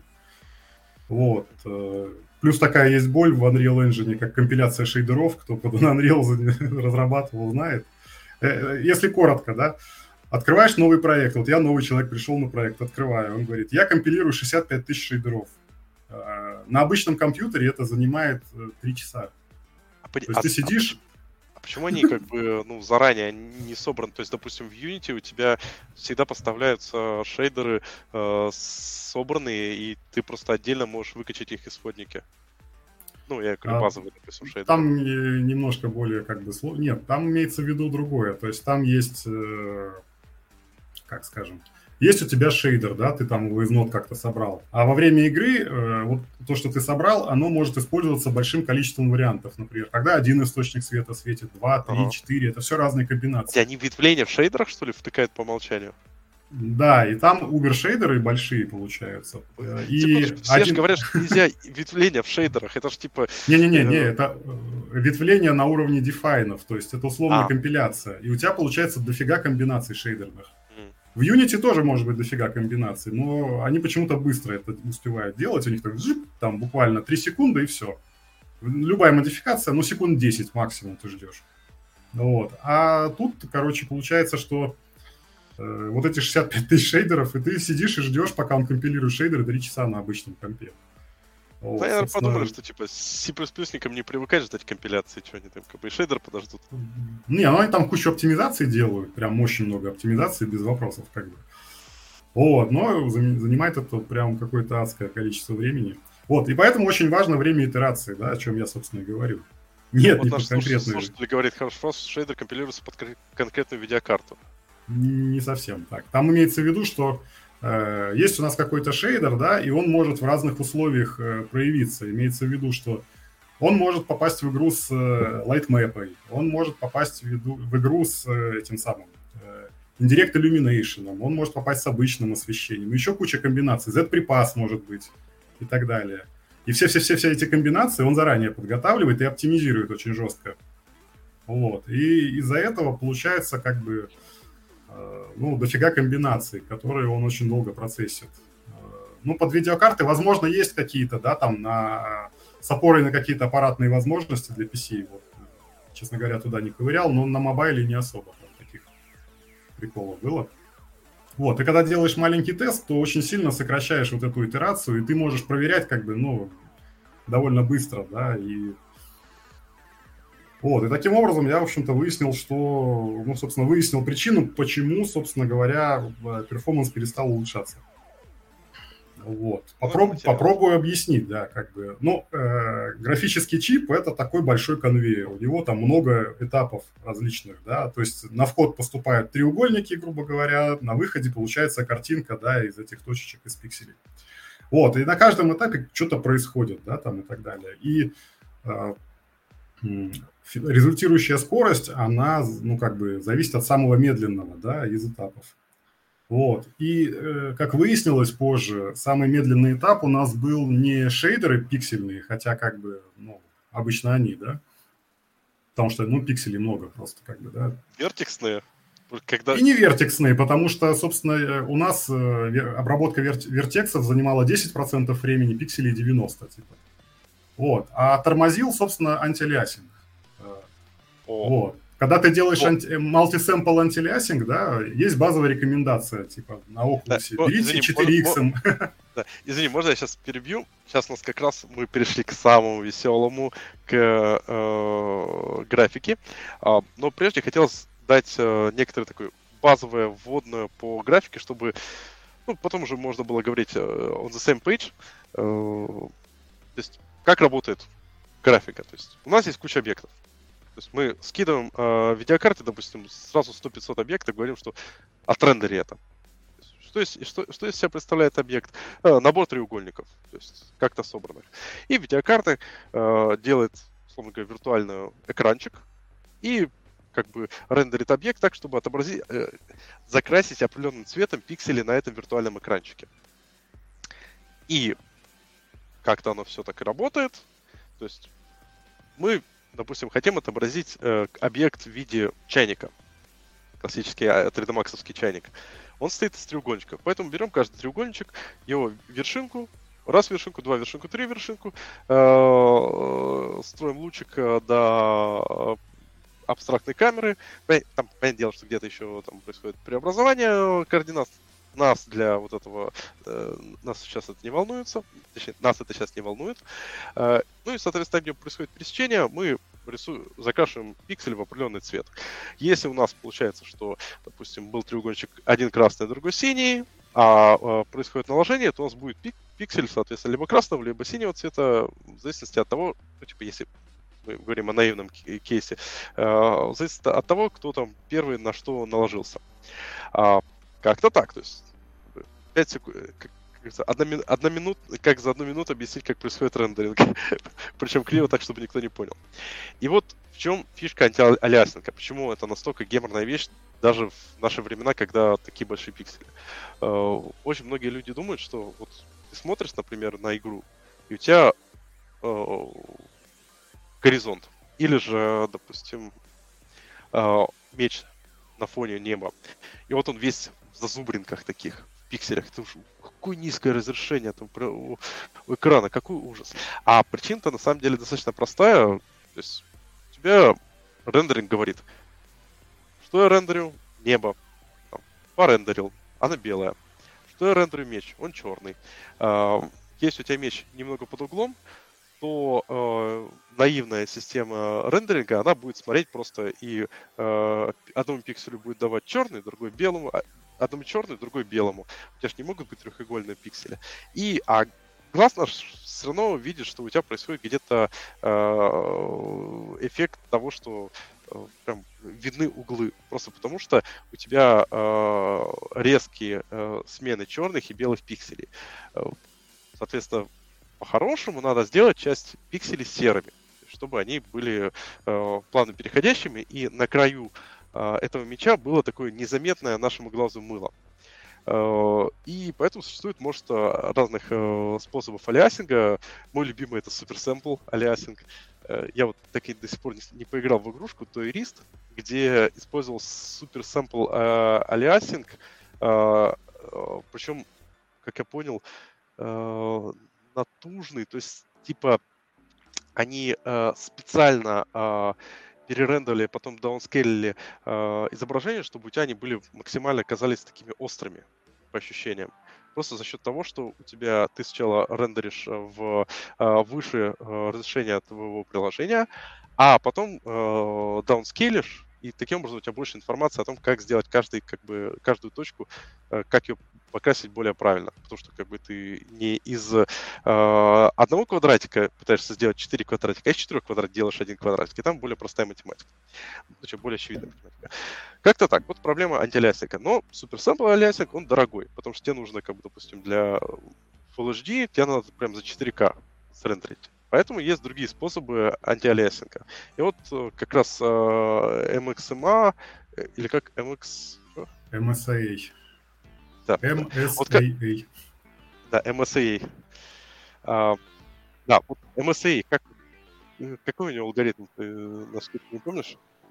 Да, помню, конечно. Ага. Но расшифровывается это все multi-sample anti-aliasing, и ну, примечателен он чем, да, и почему его рекомендуют, собственно, всем на Oculus использовать, а, тем, что он имеет аппаратную поддержку, да, то есть это делает железка без каких-то ухищрений там, ну, естественно, в коде надо сказать, чтобы она это сделала, да, вот, но это поддерживается графическим чипом непосредственно. Ухищрение там такое, как бы, этот антилиасинг, он э, работает только на уровне э, геометрии. Вот, э, когда Саша объяснял, как э, закрас, э, закрашивается зелененький, в смысле красненький пиксель и синий, да, есть еще такая штука, которая называется пиксельный шейдер. Вот. И пиксельный шейдер, он определяет, на самом деле, какой на выходе будет цвет, синий или красный. Вот. И, ну, это простой вариант, конечно, а обычно там какая-то сложная математика, которая освещение рассчитывает, текстуры накладывает и так далее. Вот. В случае, когда мы используем multi-sample anti-aliasing, у нас вот этот самый пиксельный шейдер вызывается, а, грубо говоря, на наше базовое разрешение, да, ну, допустим, 720p, да, вот. А вот э, тест по пикселю, виден он или не виден, уже осуществляется на разрешении там, в 4 раза больше, грубо говоря, там 1440p, условно говоря. Вот. И экономия за счет того, что ты этот шейдер вызываешь ну, столько же раз, сколько и раньше. Вот. Но при этом ты, ну, гораздо большую картинку на выходе получаешь, это, это памяти больше занимает и так далее. Но все равно это дешевле. Вот. И, соответственно, потом эта картинка уменьшается до нормального разрешения, значение пикселов усредняется, да, и у нас по границам геометрии получаются достаточно мягкие переходы. Э, минус такого подхода, что он э, только геометрический алясинг фиксит, это раз. И второе, это то, что он не без, ну, как бы, естественно, не бесплатный, да, ничего бесплатного не бывает. Вот. И в нашем случае это стало ботлнеком. Вот, как бы к чему я вел. А вот можешь объяснить, э, когда мы говорим про алиасинг, там есть еще вот эти параметры x2, x4, x8. Что это, типа, как мы увеличиваем? Ну, грубо говоря, да, вот есть там такое понятие, как э, финальный пиксель, да, вот на экране, э, можно его в виде квадратика, да, какого-то представить виртуального, а есть понятие sample. Вот. Э, sample – это количество, грубо говоря, дополнительных пикселей, которые внутри этого большого пикселя появляются. В случае, если 8x антилясинг, то там 8 дополнительных точечек, ну, расположенных по определенному шаблону появляется, да, вот, что увеличивает количество информации по границе объекта да, для ну, осуществления смягчения как раз. И, соответственно, 4 это 4 точки, 2 это 2, но чем меньше, тем, соответственно, а, меньше информации нужно хранить, меньше сравнений там по видимости, глубины надо делать. И когда ты в конце уменьшаешь, тебе опять же меньше надо складывать этих самых значений, усреднять. Ну, как-то так. Ну, супер. А, и как вы победили это? Ну, не то, что победили, просто нашли решение, которое для нас как бы как ни, ну, как бы в итоге получилось найти решение, которое оказалось вин-вин в том плане, что оно и выглядит лучше, и работает быстрее, да, это, ну, на самом деле в моей практике редко происходит, да, обычно чем-то жертвовать приходится. Вот, но получилось, э, что если конкретно в нашем проекте, да, сразу оговорюсь, а, что если мы возьмем и скомбинируем как бы а, вместо 4x MSA, да, который у нас изначально использовался, мы стали использовать комбинацию двух э, техник. Это 2x MSA, да, собственно, два этих сэмпла, и суперсэмпл на 20% да, увеличение. Вот. Скомбинировав а, две эти штуки... Да, 1,2 э, коэффициент прикольно. Я, я просто думал, что суперсэмплинг обычно идет там на x2, x4, x прочее. Я даже не думал, что можно эм. суперсэмплить на 20%. Ну, э, это все равно выглядит заметно лучше, да. Ну, как бы я от себя лично скажу, да, какое у меня впечатление, если сравнить 4x MSA и там вот эту технику. Э, такое впечатление, что ты очки надеваешь, да, и реально, ну, многое становится гораздо более четким. Вот. Ну, конкретно на нашем проекте это и выглядело лучше, и что самое приятное, это стало еще и работать быстрее на 15%. То есть, вот. И, в общем-то, мы с этим решением выходим, да, и не жалеем. Вот, кстати, Но... интересно, как, я, как на Unity эти подобные штучки включать, потому что обычно даже есть URP, ты такой можешь просто включить, выбрать один из видов anti-aliasing а. То есть э, это получается э, уже э, вы внутри рендеринг э, pipeline а э, Unreal подменяли что-то? Нет, это все в итоге было сделано встроенными средствами, то есть там есть э, отдельно параметр настройки Mobile MSA, так называемый, да, то есть можно количество сэмплов выбрать для MSA, и есть э, еще такой параметр VR Pixel Density, как раз э, туда мы передаем 1.2 а, на целых две десятых и получаем искомый результат. А, а, кстати, в Unity что же есть VR Pixel Density? Ну, если есть, то ровно так же, наверное. Да, да, да, да, да, да. Ну, обычно там и единичка, да. Окей, так, ладно, с И, и еще такой, как бы, да, да, да, докину, что вот э, алиасинг, да, у него причин на самом деле много бывает, да.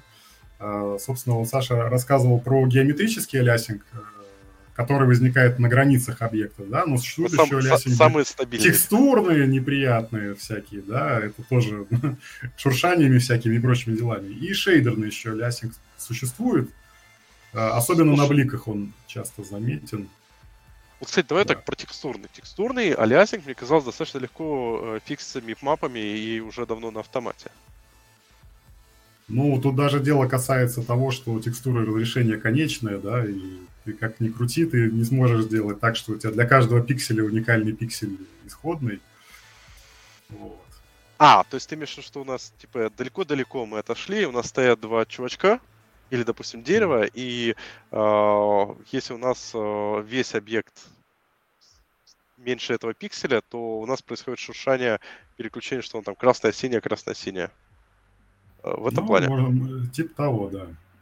То есть Просто... у нас нет, э, аппаратно, аппаратно, естественно, все решено. То есть можно включить трилинейную фильтрацию, какой-нибудь 16x, э, этот самый, анизотропии, и ну, большая часть артефактов пропадет, но и FPS пропадет вместе с артефактами, а мы так не хотим. А, я скорее про, допустим, мипмапы. То есть, что такое мипмапы? Это э, на текстуру, причем в Unity вообще автоматически. Когда создаешь текстуру, которую ты натягиваешь на свою трехмерную модельку, то есть, ну, опять же, вот, что такое текстура? У тебя есть трехмерная моделька из э, треугольничков, и ну, самый хороший вариант это э, типа BMP-шка, которую мы на, натягиваем на нее. Э, алды помнят Э, в Vice был файлик э, с текстурой э, Томми Версети, и можно было сделать в качестве своего главного героя себя. Достаточно было просто фотку текстурку добавить, и получался такой ты, ты Томми Версети. Вот это было как бы там прям из коробки доступно. Ну и, соответственно, ну, типа, алясинг подразумевает следующее, что если вот стоит у тебя Томми Версети такой, с твоей кастомной текстуркой, если ты находишь, будешь находиться сильно далеко, то вот его гавайская рубашка, она же там черно-белая, и у тебя на пиксель будет постоянно попадать, что она будет черная, то белая, то черная, то белая, то черная, то белая. То есть, как бы из-за того, что у тебя камера качается и прочее, э, рендерер он не сможет пытаться определить. Поэтому э, придумали такую ситуацию, систему, как мипмапы. Э, по факту у тебя текстура, она должна делиться на 4, э, она начинает как бы ужиматься, ужиматься, ужиматься, ужиматься, ужиматься под каждый вариант разрешения, пока там не уйдет там, по 16. Или... Ну, на самом деле, степень двойки обычно. Не, в, в, в Unity там прям явно четверку требует. То есть у тебя автоматически не, не генерится а, мипмапы, если нет степени четверки. Ну, типа не делится на 4. Ну, обычно степень двойки все-таки. Ну, да. иначе, ну, иначе железо, оно его все равно просто дотягивает потом. Это ты просто не видишь этого. Да, ну, да. А четверка э... это для аппаратной компрессии. А. Ну, фигню сказал. На блоками 4 на 4. Да-да-да. Я, я просто думал, что, как что это для мипмапов. А, так вот, ну и, соответственно, в принципе, можно легко провести такой э, эксперимент у себя, э, попробовать текстуры без мипмапов и с мипмапами, и начать отходить назад. И видишь, насколько начинает будет текстура без мипмапов мерцать. А, ну и, соответственно, мипмапы, они как бы там э, скажем так, не резко переключаются, там уже вот есть как бы другие способы вот, про то, что Александр сказал. А, так, слушай, у нас давай поотвечаем на вопросы э, из чата. Пишет э, слушатели. Вот интересно, сколько красиво можно сделать игру, которая рендерит только на CPU, далеко от э, далеко ли она от Quake 1 уйдет? Ну, я думаю, можно достаточно красивую игру сделать, э, особенно на каком-нибудь Ryzen Threadripper там э, со 128 ядрами. Вот. На самом деле, ну там базовый подход обычно, да, почему любили на CPU рендерить, потому что можно делать чуть ли не ray tracing ну, полноценный, да, есть не, не, не эмулировать видеокарту, да, грубо говоря, а какой-то иной подход реализовать. Вот, я, я считаю, что можно очень красиво сделать, но ну зачем? Как бы все равно это не будет настолько же мощно, насколько на видеокарте. И ray tracing сейчас и видеокарты умеет тоже. То есть совсем, наверное, резон пропадает. А вот чисто гипотетически. Вот у нас есть э, этот, э, разные способы, на самом деле, рендеринга. То есть, например, для вокселей э, используется часто рендеринг блин, забыл название, то есть там смысл в том, что ты такие абстрактные сферы рисуешь, таким образом у тебя получается э, карта, ты понимаешь, кто зачем рендерится и как с чем перес, переписываться, вообще не помню в деталях. Э, надеюсь, найду и добавлю шоу-ноты. Или, в общем, не вспомню. И вот, типа, почему вообще у нас происходит рендеринг на GPU? Ну, точнее, почему GPU такие? Потому что для того, чтобы отрендерить кадр, супер умный процессор не нужен, и при этом задача легко параллелится. Поэтому на GPU у тебя всегда Э, куча маленьких, не очень таких э, навороченных э, процессоров, для которых там сложный ассемблер запускать ну, просто нету возможности. Соответственно, обратная сторона, типа, если у нас происходит рендеринг на CPU, то в теории он может быть достаточно быстрый, только если мы пытаемся рендерить не по, не по стандартному принципу, а по какому-то там собственно извращенному, есть, ну, мне пока в голову приходит вариант, что мы типа просто апскейлим тем или иным способом.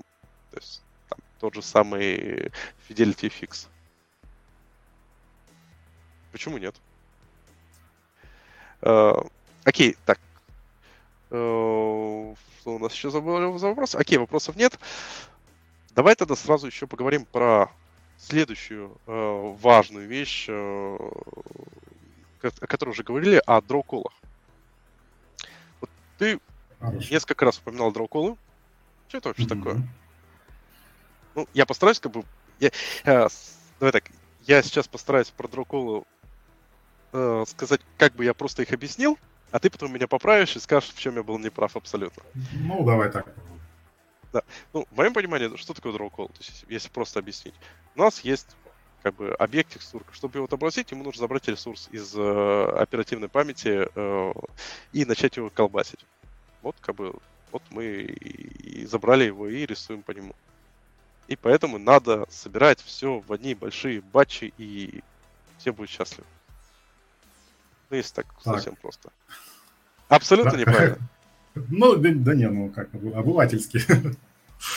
обывательски. Но, в общем, э, идея-то какая на самом деле, да? У нас э, существует как бы центральный процессор и графический, да, но прежде чем какой-то там объект, например, там, ну пусть треугольник, да, самый простой, прежде чем а, он появится у нас на экране, нужно, собственно, графическому процессору сказать, чтобы он появился в конце-то концов.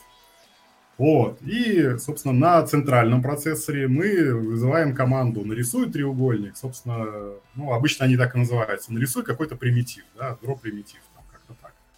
Отсюда и второе название deep, там, draw индекс примитив, там, или draw call, собственно. Вот. Что происходит дальше, да, когда мы говорим «нарисуй примитив»? Вот. Для того, чтобы его нарисовать, нужно, значит, э, загрузить специальные программы, да, которые называются шейдеры, да, потому что мы не просто треугольник хотим, а треугольник это, это кусочек воды, да, там надо, чтобы он как-то в пространстве плавал, э, чтобы он отражал от себя что-то, это все шейдерами делается. Плюс мы хотим там какое-то отражение на нем, еще текстуру и так далее. Это тоже какие-то ресурсы, их тоже надо туда как-то в видеокарте сказать, что они есть. Значит, мы, соответственно, к этому дроколу это тоже информацию добавляем. Вот. Ну и в конце концов мы вот этот вызов на центральном процессоре делаем. Что происходит дальше? А дальше как бы в работу вступает драйвер, да. Допустим, этот драйвер, он связан с графическими API, да, допустим, OpenGL, DirectX там и так далее, да, чтобы было понятно.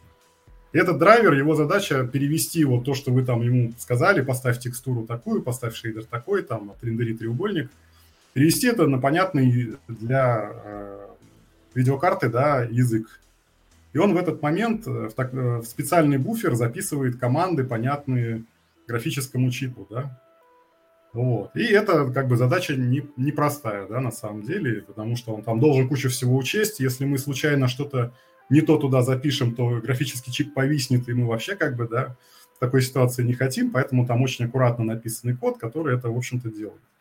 Вот. И э, особенно на, на заре PC, да, там э, всегда было какое-то критическое число, сколько таких вот э, вызовов можно сделать, потому что они достаточно тяжелые, да. Вот. И вот на мобайле, например, в какое-то время вот ты 100 таких вот вызовов сделал, и у тебя уже бюджет на кадр закончился. Вот. И поэтому все стараются как можно меньше их делать, потому что они, ну, дорогие, тяжелые. Вот. И для этого, например, вот в случае с водой, да, мы не по одному треугольничку отправляем, а всю водяную поверхность объединяем, да, вот в большой такой вот набор этих треугольников меж, да, и, и за один а, друкол, собственно, отрисовываем. Ну, как-то так, надеюсь, понятно. Ну да, то есть, как бы, э, соответственно, ключевой момент э, тут в том, что, э, можно сказать, это долго, и это лечится обычно тем, что мы собираем это в батче. То есть вот э, Александр... Ну, лечится, тем, лечится тем, что мы, э, ну, как бы, тем, что мы меньше эту функцию зовем. Чем меньше мы ее зовем, тем лучше, как бы, ну, вот так. А, вот Александр у тебя просто ты, ты написал себе Александр, соответственно, ты, я как на автомате читаю, говорю Александр. В общем, Александр э, рассказывал mm-hmm. пример с деревьями, про э, бенчмарки деревьев, когда типа одним способом, другим способом. И вот как раз э, описал static batching, это же как раз э, способ э, уменьшить количество draw call ов этих деревьев, правильно я тебя понимаю? что про, в Unreal да, да. именно этот кейс Ну, вообще, да, вот можно так сказать, batching – это объединение группы объектов э, ну, в один draw call, скажем так. Ну, или там уменьшение количества draw call ов за счет объединения объектов там так или иначе, да. Меня в свое время удивило, что э, если мы не используем static batching, статический batching, то есть, типа, если посмотреть на Unity, там есть э, два вида автоматического batching а draw call ов. Это static batching, э, когда мы ну, помечаем объект static, то есть мы его не можем двигать, и он уже такой хорошенько все в batch и отправился. Пом- Но не все делает. И dynamic batching, когда э, у нас разные объекты шарят один и тот же материал. Э, И э, меня, помню, удивило, что я думал такой, я сделал тайловую карту из кучи кубиков. А у меня все равно там не один draw call был, а несколько. Потому что э, batching, он как бы не резиновый. И объем batch а не резиновый. Ну, тут что нужно еще понимать, ну, про Unity плюс-минус правда, что нужно понимать, что это ну, не бесплатная затея, да, то есть чтобы э, что static batching, что dynamic batching, они все равно потребляют CPU, да. А, то есть как работает static batching? Ну вот э, взяли вы, допустим, 4 кубика, сказали, что это статические объекты, это вообще очень полезная оптимизация для графики, да. Если вы заранее знаете, что объект статический, ну и вообще там для физики, там, например. Это там позволяет кучу всего заранее посчитать, да, скажем так, и ну, опираться на это. Но э, все равно, вот, допустим, у нас камера видит э, только два кубика, да, они в кадр попали. Нам два других кубика не нужны, да, абсолютно. И он только два этих кубика объединит. Вот, это и плюс, и минус, да. С одной стороны, как бы мы меньше ресурса графического, да, тратим на обработку вертексов. Вот. А с другой стороны, мы все четыре объекта, мы их проверяем на видимость например, да, и это тоже недаром дается, и когда таких объектов совсем много, да, там очень частая ошибка, да, что люди мельчат, так скажем, то есть у них дом, в доме тысяча объектов, каждая окошко отдельно, о них там статик батч, пометили, что это статик, да, на них статик батчинг работает, но все равно стоит понимать, что там, значит, они попали в камеру, для них каждого проверили, что они видны, не видны, потом они все там специально, ну, геометрия для этого создается, там буфер какой-то индексный генерируется. И все это все равно время потребляет. И на самом деле самый дешевый вариант это сказать, уважаемый художник, а возьми ты это в один объект объединены, ну там эти, все окна, да, там соедини, чтобы это был один объект, там, и гораздо быстрее. Ну, либо а автоматическим в, тулом каким-то. В Unreal же э, из коробки этот тул, по-моему, э, они же как раз объявили, у них есть э, в Unreal 5 нанит и второй, как его называют, а, не помню. Вот э, как, как раз он же как раз, по-моему, позволяет объединять э, кучу э, объектов в один. А, ну, про пятый ничего не скажу, могу про четвертый рассказать. Какие там э, есть батчинги, не батчинги. Вот, на самом деле очень серьезно отличаются э, ну, подходы Unity и Unreal, как бы, ну, Unreal это достаточно, ну, это реально профессионалы крутые, они сразу были профессионалами и давно. Вот, Unity тоже не сказать бы, что там чайники, как бы, ну, я многих лично знаю, кто там работает, тоже вроде, ну, ну, просто подходы разные, я не могу как объяснить, почему они настолько разные получились в итоге. Ну, погоди-ка, все просто. Допустим, смотри, допустим, характерный чувак э, э, Александр Мюгель, по как, как-то так читается, который э, автор Бюрста. Ну, как я понял, он просто такой, блин, хочу себе свой C-Sharp зафигачить, чтобы быстро работал. Вот нас пилит, пилит Burst. И в итоге у Unity появился свой собственный C-Sharp. Ну, Unity, да, они как бы, у них нормальная практика, что они просто какие-то ну, готовые наработки скупают. Там, например, текст Mesh собственно, это же ну, человек отдельно сначала сидел, делал как бы. Потом они решили, что это годно в Engine строить, как бы, ну, наняли его себе и выкупили у него эту технологию, строили. Сейчас это, ну, бесплатный плагин, как бы. Да. С Бестом, как я понял, тоже именно вот этот Александр Мюгеля взяли, э, наняли. Прикольный чувачок, кстати, да. Ну, очень да, часто они под, какую, под какую технологию. Да, вот, собственно, в Unity там какие подходы? Ну, э, первое, это ты сам там изгаляешься, да, как-то бачишь там, соответственно, ну, автоматически статическую геометрию. С динамической там тоже приколов много достаточно, но как-то ты сам это все делаешь. Вот. Э, и сравнительно, ну как сравнительно недавно, лет 5, наверное, уже. Еще в Unity появился инстансинг. Это тоже вид, разновидность батчинга, да. Вот. Но э, есть там такой минус, что ты... Что такое инстансинг? Да? Это вот как быстро нарисовать э, 50 э, ну, двигающихся мячиков, например. Ну, 50 одинаковых объектов. То есть геометрия у них должна прям одинаковой быть. Но у каждого объекта, да, этой геометрии могут быть свои какие-то параметры. Ну, вот цвет может быть, да, у каждого мячика свой. Э, там позиция, там э, положение в пространстве, там размер тоже у каждого мячика свой может быть. Вот. С использованием там текстурных массивов, например, можно и текстуру каждому мячику свою повесить, и куча других вот всяких штук. Вот, в Unreal он такой немножко, э, ну, скажем так, другой подход. Вот, есть там, э, у них э, в основном все завязано на инстансинг, вот прям сразу же. Вот. То есть они без инстансинга толком работать, ну, автоматически бачить не умеют, скажем так. Вот, и, то есть есть подход с автоматическим инстансингом, да, когда он эти вот одинаковые деревья сам детектит, что они одинаковые, ну и как-то старается отрисовать. Если ты ему сам поможешь, как бы заранее сказав, что это деревья, они одинаковые, их там будет столько-то штук, и они будут вот так расставлены, он еще быстрее это сделает. Вот. И, и есть второй подход, там, так называемые H-лоды, это когда ты там большой сложный вот этот дом как раз выделил, нажал кнопку, он ушел считать там на какое-то время, вот, а потом там э, сложил все текстуры в атлас, как-то материалы все перефигачил, ну, в общем, тоже, как бы, грубо говоря, за один-два там объекта Дропола. Вот, вот обы- обычно как раз, э, вот я про эту штуку говорил, ладно, мне, наказал, мне казалось, что ее в пятый автоматически добавили, потому что да, обычно это такая, ну, по идее, простая фишка, ты просто mm-hmm. собираешь объект и делаешь одну жирнющую текстуру э, для всего. Э, но мне казалось раньше, что это всегда были какие-то платные утилиты и, э, и прочее. Не, HLOT из коробки жми. Все. Причем он решает проблему э, разных материалов, да, вот, потому что если в Unity как бы, ну, там есть обязательное условие у батчинга, да, такое, что у тебя должен быть материал одинаковый. В терминах ну, да. Unity, если говорить. А вот этот инструмент HLOT, он умеет там гребаные чудеса делать вот по поводу Кстати, этого давай, давай сразу такой, а то мы говорим про материалы, текстуры, то есть на самом деле как бы ну, типа в терминах Unity.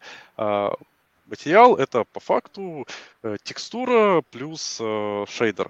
То есть инстанс шейдера Ладно, на самом деле это не, не совсем корректно, потому что там можно даже без текстуры как-то сделать. Ну, параметры а, еще. Ну, типа, это, это э, э, на самом деле в терминах C-Sharp это, это можно было сказать просто instance класса. То есть вот мы как конструктором, э, в конструктор напихали какие-то параметры, и вот у нас получился instance. И это вот текстура. То есть есть так, для шарпистов. Так, ну, не, ну, ну, можно более понятно, наверное, материал, это, грубо говоря, ну, то, как выглядит объект, да, то есть это аналогия из реального мира, да, там пластик там какой-то, я не знаю, железо, ну, и так далее. И плюс там какие-то детали можно передать, да, в виде текстур как раз. Слушай, зная, зная некоторые шейдеры, это может быть там электрорубашка. Точнее, э, э, электрохлопок. Вот. Ну, вот это материал электрохлопок, да. Отличный материал. Нормально, да. да. Окей, возвращаясь э, к вопросу Дроукола, потому что ты как раз э, расписывал. Э, есть, в принципе, обычно, когда говорят э, про метаоптимизацию, говорят, смотрите на дроуколы. Э, и вот у меня сразу такой возник вопрос. Ну, в принципе, дроукол — это такая вещь, которая вообще не, не сильно... Э, ну, она ж, по идее-то, разве не является одинаковой, как э, в режиме эдитора, так и в режиме когда-то на конкретном устройстве. Или же там есть свои специфики работы э, draw call ов на устройствах? Ну, с точки зрения количества, это как минимум похожие величины обычно. Вот. Э, ну, например, э, ну, можно привести в пример dynamic batching, да, когда там у тебя ну, есть какие-то ограничения, да, когда он включается, выключается, и они там, грубо говоря, на PC, на mobile разные могут вот. Но все равно Unity он в режиме эмуляции, он будет плюс-минус такие же числа выдавать. Вот. Э, само количество друколов, оно будет такое же, да, но стоимость, оно, а, она, очевидно, разная. То есть на мобильном устройстве, как я уже говорил, ну, на заре мобильных устройств 100 дроколов, они ну, 30 миллисекунд занимали, грубо говоря. А в редакторе те же 100 дроколов будут там, я не знаю, одну миллисекунду занимать. Просто хотя бы потому, что разное железо, разные драйверы, разные особенности. Все равно всегда ну, да. надо на железе мерить, да. Вот меня в этом плане как раз в свое время удивило э, разные эксперименты. То есть э, я лично, ну, у меня с VR просто какие проблемы. Я 72, как, как я говорил, я 72 Гц очень плохо переж... переживаю, мне болевать тянет. Я поэтому, если что-то делаю, я сразу на 120 Гц. А так как я в шейдеры не умею, я еще использую просто Unlit шейдеры, потому что, ну, что может быть, вот, что может быть быстрее Unlit шейдера? Вот, объективно говоря. А, кстати, да, давайте сразу так, что такое Lit, Unlit и прочее. А, один из ключевых вещей, э, когда при написании шейдера, это работа со светом.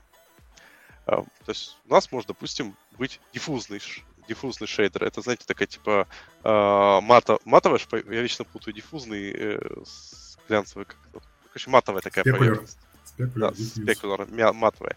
Есть, наоборот, типа как глянцевая спекуляр. Есть, допустим, прикольные фишки типа backlit, то есть когда шейдер ансамбль со светом никак не взаимодействует, но можем запечь э, свет, то есть нарисовать всю сцену, нажать кнопочку, и он начинает гонять свет, а ты в это время уходишь э, пить чай. А, и это прикольная фишка. А есть, знаете, самый читерный способ, называется Unlit. Если, кстати, посмотреть старые игры, то очень многие игры старые сделаны на Unlit. Э, самым дебильным примером я считаю нинтендовская э, Zelda Skyward Source. Э, там характерный пример плохого. Э, потому что ты там прям видишь э, э, места, которые ребята могут, типа, ну, ребята, вы же могли свет запечь. Че вы такие, хотя бы для статичной геометрии? Они просто не запарились. И в итоге она выглядит просто вот жутко противнючая. А в VR Unlit дико популярен был, особенно во времена первого квеста. То есть, если можно было, может, если посмотреть на очень многие игры для первого квеста, там вообще везде э, Unlit, то есть э, текстура, которая на свет никак не реагирует, и это значит, что на самом деле разработчики свет вообще никак не используют. То есть они добавляют какой-нибудь там Direct Light, ну, базовый свет, и все. И в теории это, как бы, если туда еще к этому шейдеру ничего добавлять, это просто, как бы, как картинка, которую мы натянули. Это, по сути, вот тот же Тони Версетик, который мы натянули на модельку. А я вот замечал, на самом деле, очень любопытную вещь, что вроде бы ты такой, типа, посчитал дроу-колл, у тебя там, допустим, 30 дроу-коллов. Думаешь, ох, классно, что, наверное, 120 FPS вытянет, а тебе говорят, нет. Потому что, кроме всего прочего, есть еще разные другие проблемки. А, например, э, количество вершин. Вот это вообще интересная фишка, что ты такой в 2022 году обычно, мне кажется, разработчики мне кажется, ну, перестали сильно задумываться о том, что, чтобы считать количество вершин. А вот э, VR говорит нам, что надо об этом помнить. Или я не прав? Вот, поправь меня. Не, ну помнить, конечно, надо, но нельзя сказать, что это ну, слишком много. Как я уже сказал, у нас э, обработка вершин – это порядка 10% времени работы GPU, и при этом мы себе поставили такой потолок 500 э, тысяч полигонов даже, по-моему, не вершин. Вот. Как-то так. Ну, естественно, да, какие-то там берега надо э, ну, понимать. Но есть еще такой момент, что не все вершины одинаковые. Расскажи, пожалуйста. Да, не, ну тут все просто на самом деле. Есть э, вершинный шейдер, да, вот как мы уже говорили, шейдер, это такая программа, которая объясняет, как у тебя вот полигон в конце концов в пиксель превратится, да, ну там, если абстрактно. Вот, и он состоит, ну, как бы, из двух основных частей, да, там частей больше может быть, но две обязательные. Это вот вершинный шейдер, это то, что преобразует вершины, соответственно, как-то позиционирует там в камере, какие-то там еще расчеты можно делать. Можно же освещение там считать, просто некрасиво. Вот, и пиксельный уже. Он уже непосредственно на уровне пикселя работает. Как бы... Обычно он медленнее всего, потому что пикселей в разы больше, чем вершин. Да, там. Не в разы даже, а в десятки, сотни раз. А вот. почему? То есть, и... смотри, у тебя, у тебя пиксели, э, это же... А, ты имеешь в виду э, пиксельный шейдер, который... Э, в смысле, Surface шейдер или же пиксельный конечный шейдер экрана? Ну, Surface шейдер это абстракция аппаратная, ну, вот, программная. Да да-да-да. А с точки зрения железа существует вершинный и пиксельный шейдер, в конце концов. Ну да. Вот. И они, ну, по отдельности работают, по очереди. Вот. И есть вершинный шейдер простой, который просто берет треугольник и, и позиционирует его как-то внутри камеры, да, там какие-то текстурные координаты вот эти передает, да, чтобы трава. текстурку Самых... и все. Ну, например, да. трава, который... да, характер... трава, которая не Шатает. колышется. Ну да, да. И либо ты захочешь ее заанимировать и так далее. Вот. А есть, например, еще ну, скиннинг, да, то есть когда мы хотим, чтобы у нас там э, кожа на руке, да, чтобы она там не заламывалась как-то, а очень плавно ну, гнулась там. Достигается это тем, что у нас есть две кости, грубо говоря, да, вершины прикреплены там к этим костям, и там, ну, математика делается определенная для того, чтобы этот сгиб, как бы, да, красиво выглядел. И все это происходит как раз вот в этом вот э, вершинном шейдере обычно. Вот. И такие вершины, они, конечно, гораздо дороже стоят. Там, я не знаю, в 10 раз в принципе, могут дороже быть. Вот. Поэтому как бы э, поэтому график очень сложно бюджетировать как раз по той причине, что э, ну, вершины они разные, да, пиксели они разные. Вот. Как-то обычно, да, здравым смыслом руководствуешься в этом плане очень интересная история, как раз то, что ты описал, что у вас получается 500 э, тысяч. А, я у себя просто замечал, что как бы ну, я обычно, если какой-нибудь там прототип, что-нибудь там по фану начинаю делать, я обычно типа сначала делаю бенчмарк, чтобы понять, что можно делать, а дальше уже как бы пишу э, прототипчик. И э, на 120 кадров в секунду, э, по моим ощущениям, ты попадаешь в 2000 год. Потому что ты э, реально 120 кадров в секунду, у тебя э, начинаются просадки при, при э, 300 вершинах, и даже если у тебя, по сути дела, как бы там 30 дроуколов, просто, ну, я просто привел, 30 дроуколов, э, в основном вся геометрия там базовая, ни, ничего там, у тебя вершины никакой большая часть травы, просто обычная статика, э, и 300 вершин, у тебя начинается просадка при 120 Гц. Поэтому хочу сказать, что, ребят, когда вы видите игру, которая э, стабильно, хорошо играет, работает на 120 Гц, это и при этом выглядит не как говно. Вот. Я поэтому, кстати, считаю, что если разработчик э, игры делает какую-то игру, и он не умеет сделать, делать красиво, вот я не умею делать красиво. Просто у меня Э, кому-то э, медведь на ухо наступил, а у меня он просто лицо размажил, и ухо, и глаза, и еще там нос раздавил вот полностью, то надо, типа, у меня будет выглядеть говно, но в 120 Гц. Вот что-то такое. А, я к тому, что я прям удивился, вот первый момент, что у тебя прям чет, прям серьезная проблема с вершиной. Причем если смотреть на первый квест, в первом квесте там э, были довольно четко расписано, что типа если вы хотите в 70, 72 Гц, то максимум у вас может быть, по-моему, 500-750 э, вершин. Во втором квесте, по-моему, до 2000 э, увеличили. Это просто именно э, то, что в требованиях расписано. Причем странно, как бы они так ну, написали, но, видимо, они померили просто. О, 300к. Слушай, я могу даже сейчас посмотреть. Ну, я могу даже... тысяч, видимо. Да-да-да. Да-да, ну да. А я, а я что сказал? А ты сказал 300 вершин, это я слушаю, а, думаю, что такое? Это не 2000 год, это вообще там уже 80-е. Да-да-да, Атари. Атари, да. Да, а, не-не, 300 тысяч. Э, э, и, кстати, под ролл тоже, кстати, вот это самое интересное, то есть, как бы в требованиях Oculus расписано, что для э, квеста второго 80-200 дроуколов. Но это, опять же, это смотря... Не все дроуколы одинаковые, как мы сказали. Это хорошая метрика, но не идеальная. И вот тут как раз я хотел подвести под отдельный момент и поговорить о прозрачной геометрии. То есть, смотрите, с вершинами 120 Гц серьезные проблемы.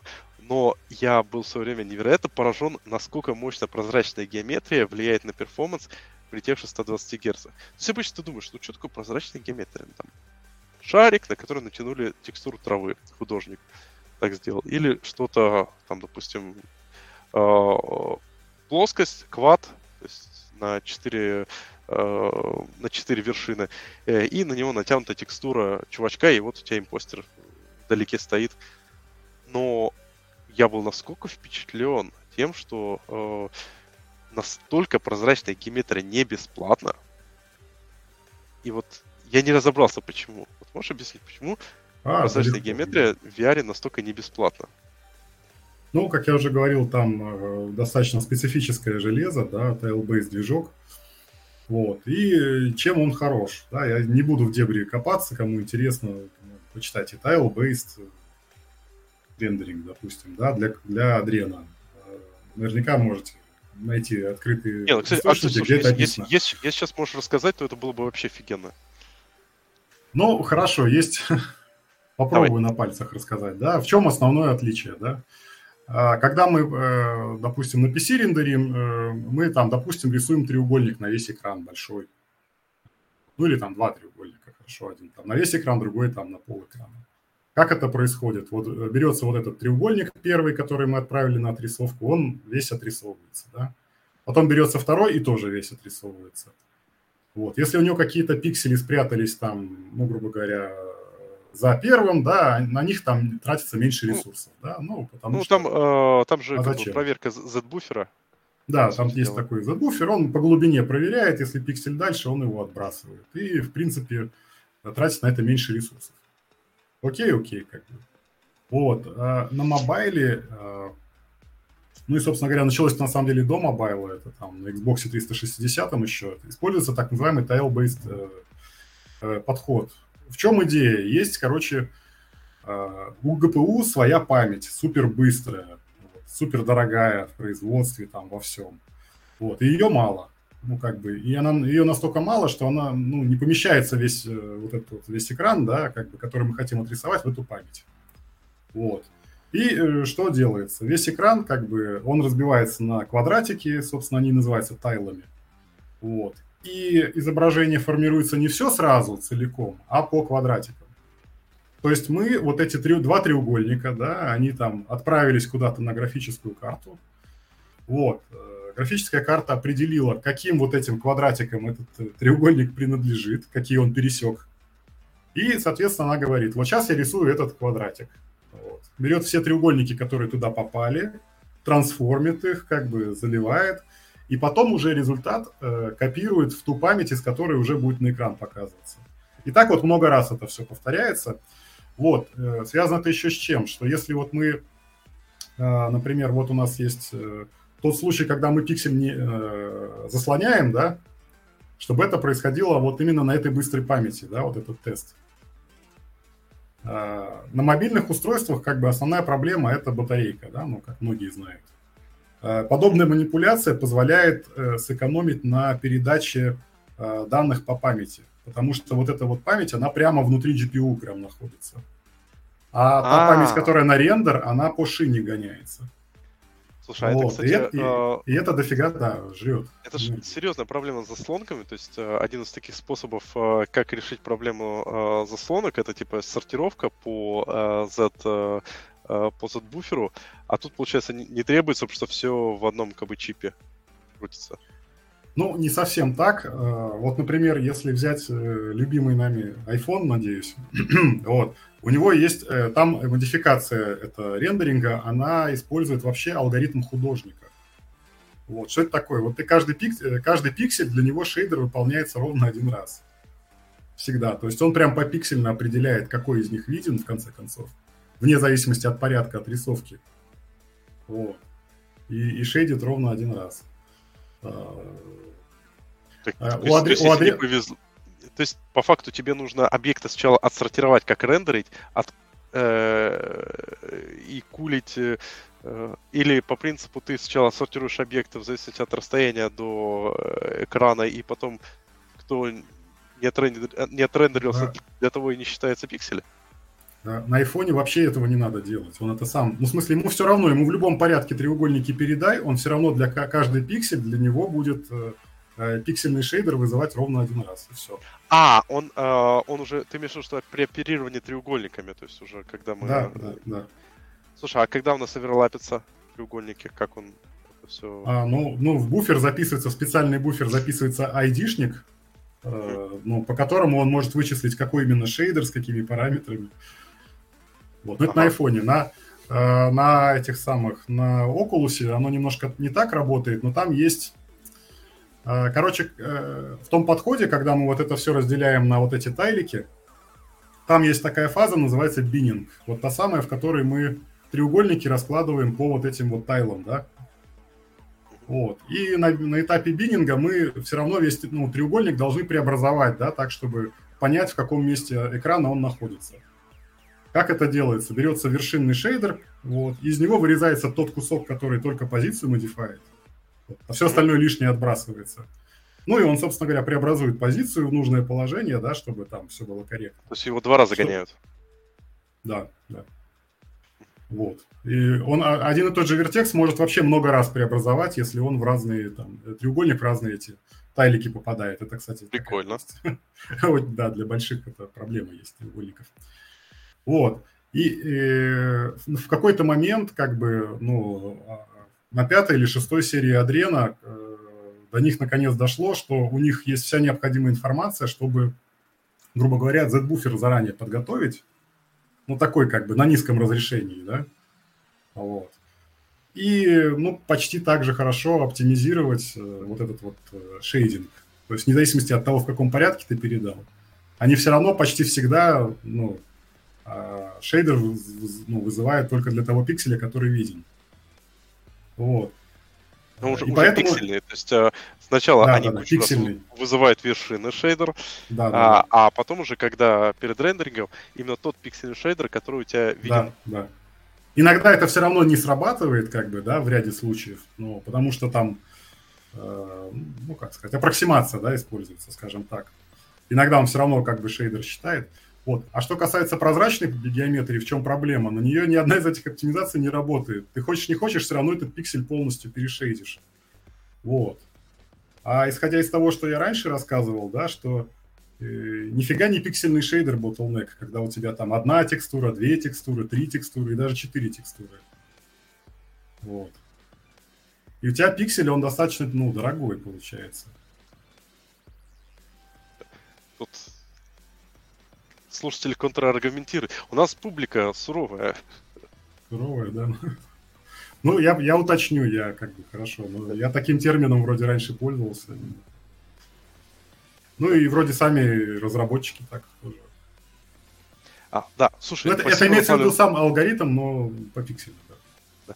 Спасибо огромное за объяснение. И это действительно объясняет, почему, в чем проблема. А, Причем э, сам это неприятность прозрачной геометрии, что часто прозрачная геометрия это не просто, знаете, там стекло или там, водичка. Это просто трава, которую ты решил mm-hmm. натянуть на квадратный, как бы, типа, сэкономить количество этих э, углов э, и э, натянуть ее на э, как бы, обычный квад из э, четырех э, элементов. То есть, получается, тебе необходимо балансировать. То есть, ты хочешь, допустим, себе сделать импостер. Самый простой вариант, типа импостер, воткнуть на плоскость. Но из, у тебя будет прозрачная геометрия. Тогда надо импостер класть на что-то другое. Кстати, об импостерах. Давай тогда поговорим про лоды, импостеры и прочие вещи, потому что вот вы, вы лоды используете? Да, конечно. Ну, конечно, самый простой пример, да, это, например, дерево, да, тоже самое. У нас э, для дерева, э, ну, набор из трех лодов используется, из трех уровней. Ну, соответственно, нулевой это который мы видим вблизи, там максимум деталей, там есть normal map, там геометрия более детальная, да. Соответственно, когда объект у нас, ну, там, допустим, в 100 метрах от нас, мы берем более дешевую геометрию, вот, собственно говоря, да, резко щелкает, ничего страшного в этом нет. Э, там меньше полигонов, меньше, попроще материал, да, там нету normal мапы той же, но она не нужна, зачем, как. Вот. А когда э, объект удаляется, допустим, уже на 500 метров и далее, то вместо него используется уже импостер. Но э, по поводу перформанса тут проблем мы никаких не испытываем, потому что на экране это занимает довольно мало пикселей. О, и вопрос. А что за лоды? Что, что, что это за лоды такие? Лорды? Ну, лоды, я, я, вот можно я для разнообразия. Ну, э, лот – это аббревиатура Level of Detail, то есть уровень детализации, да один и тот же объект, когда ты его отрисовываешь, да, вблизи тебе нужно максимум деталей видеть, да, там, ну, подробно, потому что на нем сфокусирован там и так далее. А когда объект находится далеко от тебя, да, тебе все эти детали видеть не нужно. Ну, как бы, как правило, ты все равно на что-то другое в этот момент смотришь, и сам объект можно как бы подменить на более простую его версию, которая выглядит похожим образом, но ну, гораздо дешевле, да, как бы по ресурсам. Вот, в общем-то, основная идея но при этом, как бы, как, как там правильно сказано, что все не бесплатно. А, mm. То есть лоды же, они, э, ну, в зависимости от того... Вот, кстати, вы лоды на чем делаете? Ну, в смысле, там, на уровне шейдера, с помощью какого-нибудь там, не знаю, тесселинга, типа, вблизи, тесселяция, отошел назад, тесселяцию вырубаешь. Или же на уровне CPU. На уровне CPU, интересно. вот. Но э, конкретно как? То есть у нас есть высокоуровневое понятие объект, но есть э, такое понятие, как static mesh в Unreal Engine, да?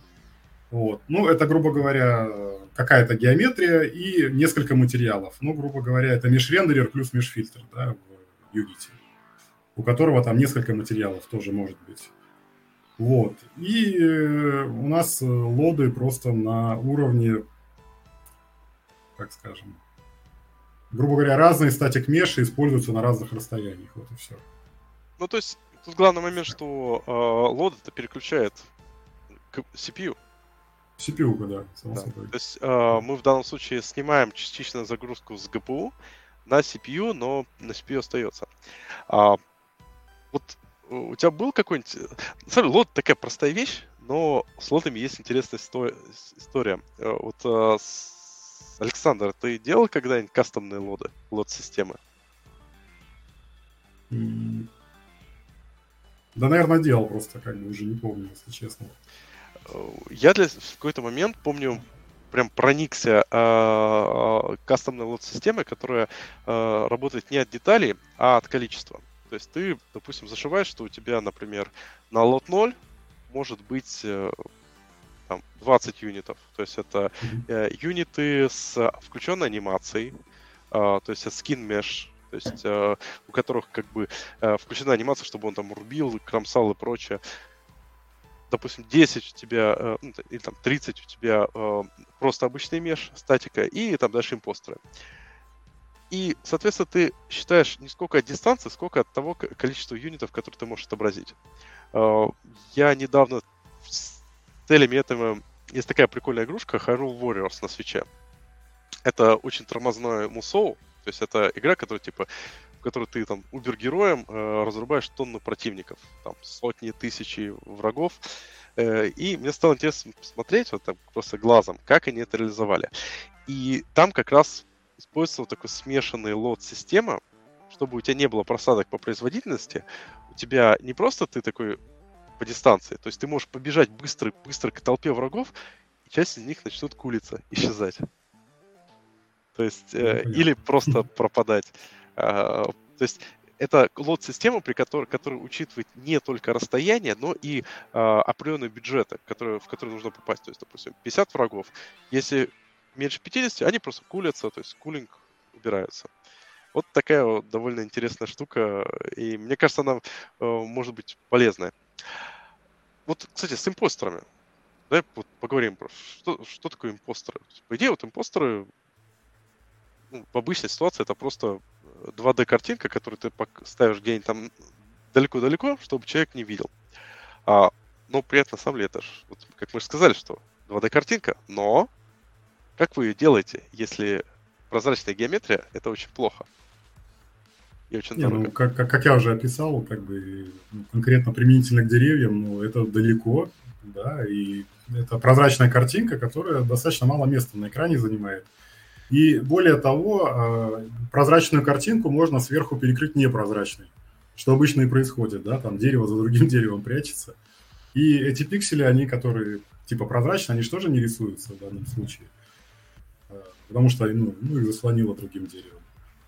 Вот. И, ну, поскольку они, а, далеко, б, их перекрывает э, ну, куча других объектов непрозрачных, то для нас это проблема не составляет. Но вот те же самые аномалии, которые вблизи появляются, ну да, это головняк, конечно. Они там многие прозрачные как раз. Ну да, то есть это Интерфейс самое... там вот этот вот интересный, да, да. Да, да, да. А, вообще с импостерами а, есть очень интересная ситуация, а, вот из того, что я лично заметил. Это на первый взгляд кажется простая штучка, но если посмотреть на утилиты, которые позволяют генерить импостеров, то, ё как хорошо, как далеко мир э, зашел. Мне больше всего нравится, забыл, как называется утилитка, я потом как-нибудь откопаю, но, в принципе, в вас истории можно найти, которая генерит э, э, импостеры, зависящие от, э, от положения камеры. То есть э, э, ты э, плоский импостер, и э, генерится именно шейдер, который поворачивает, э, ну, грубо говоря, картинку э, в зависимости от положения игрока, как она короче, может крутить эту картинку внутри шейдера. Mm-hmm. То есть как-то так. Э, то есть там по факту э, несколько текстур фоткаются, и они позволяют достаточно плавно тебе обходить э, с разных сторон, при этом у тебя по факту просто один, один обычный шейдер, который все это отрабатывает. То есть я бы сказал так, а если вы видите, что у вас возникает необходимость в импостеров, я рекомендую посмотреть какие-то существующие утилиты, потому что там есть очень много всего прям интересного и классного. Прям здоровского. Так, слушай, пошли дальше, потому что Ё, столько уже моментов. Я, я ж тебе... Помнишь, мы с тобой обсуждали? Ну, там что-то на 20 минут, вот у тебя там был классный докладик э, для внутренней студии, 20 минут, типа, о чем мы там будем э, разговаривать полтора часа, а тут мы уже два часа разговариваем. Да, мне кажется, ну, скоро будет... Поза позапрошлый раз на меня, когда я э, в это время продолжал писать подкаст, начал э, на чешском орать сосед, так что... Не, ну, на самом деле у меня доклад заканчивается 20-минутный тем, что я могу часами рассказывать то, что не поместилось в этот доклад.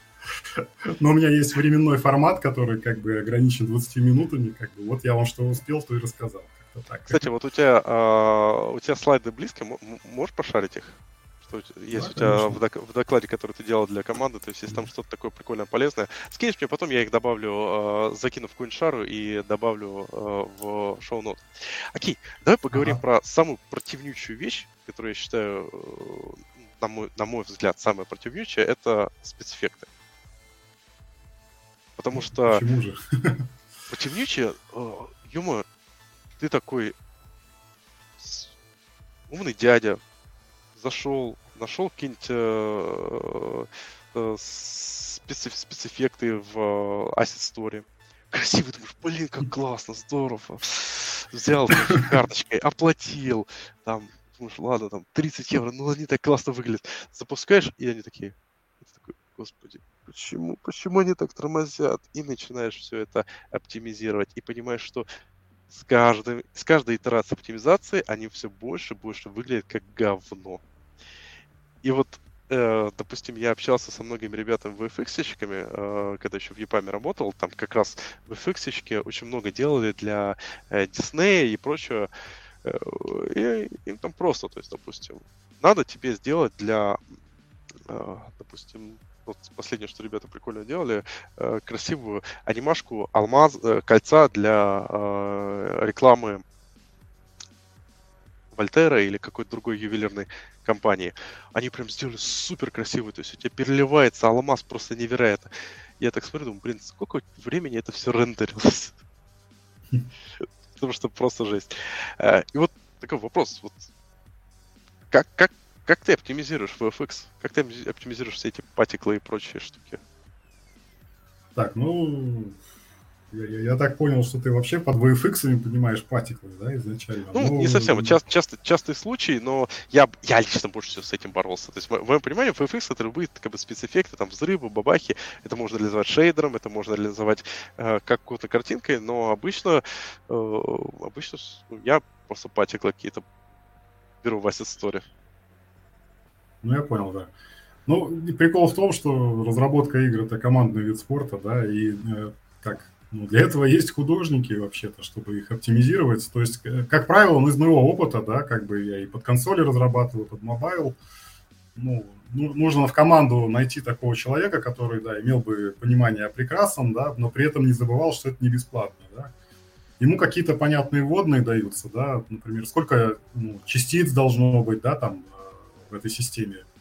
Ну, как бы, если вкратце, система частиц – это такой набор квадратиков, да, который как-то там определенным образом по экрану с текстурками перемещается, да, и создается эффект, там, например, там взрыв, да, там вот анимированный, там дым. Прозрачных искры, прозрачных, да, что, как мы знаем, дорого достаточно.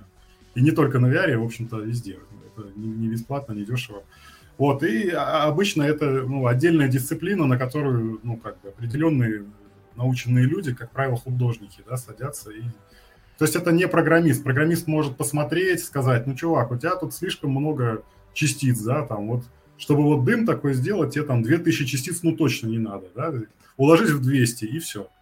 Собственно говоря, но мое участие в данном случае этим и ограничивается. Либо как бы художнику несколько раз на стандартные ошибки указываешь, да, то, что э, квадраты достаточно большие, да, там они подряд накладываются, это приводит к высокому овердро, и, естественно, там FPS падает, да.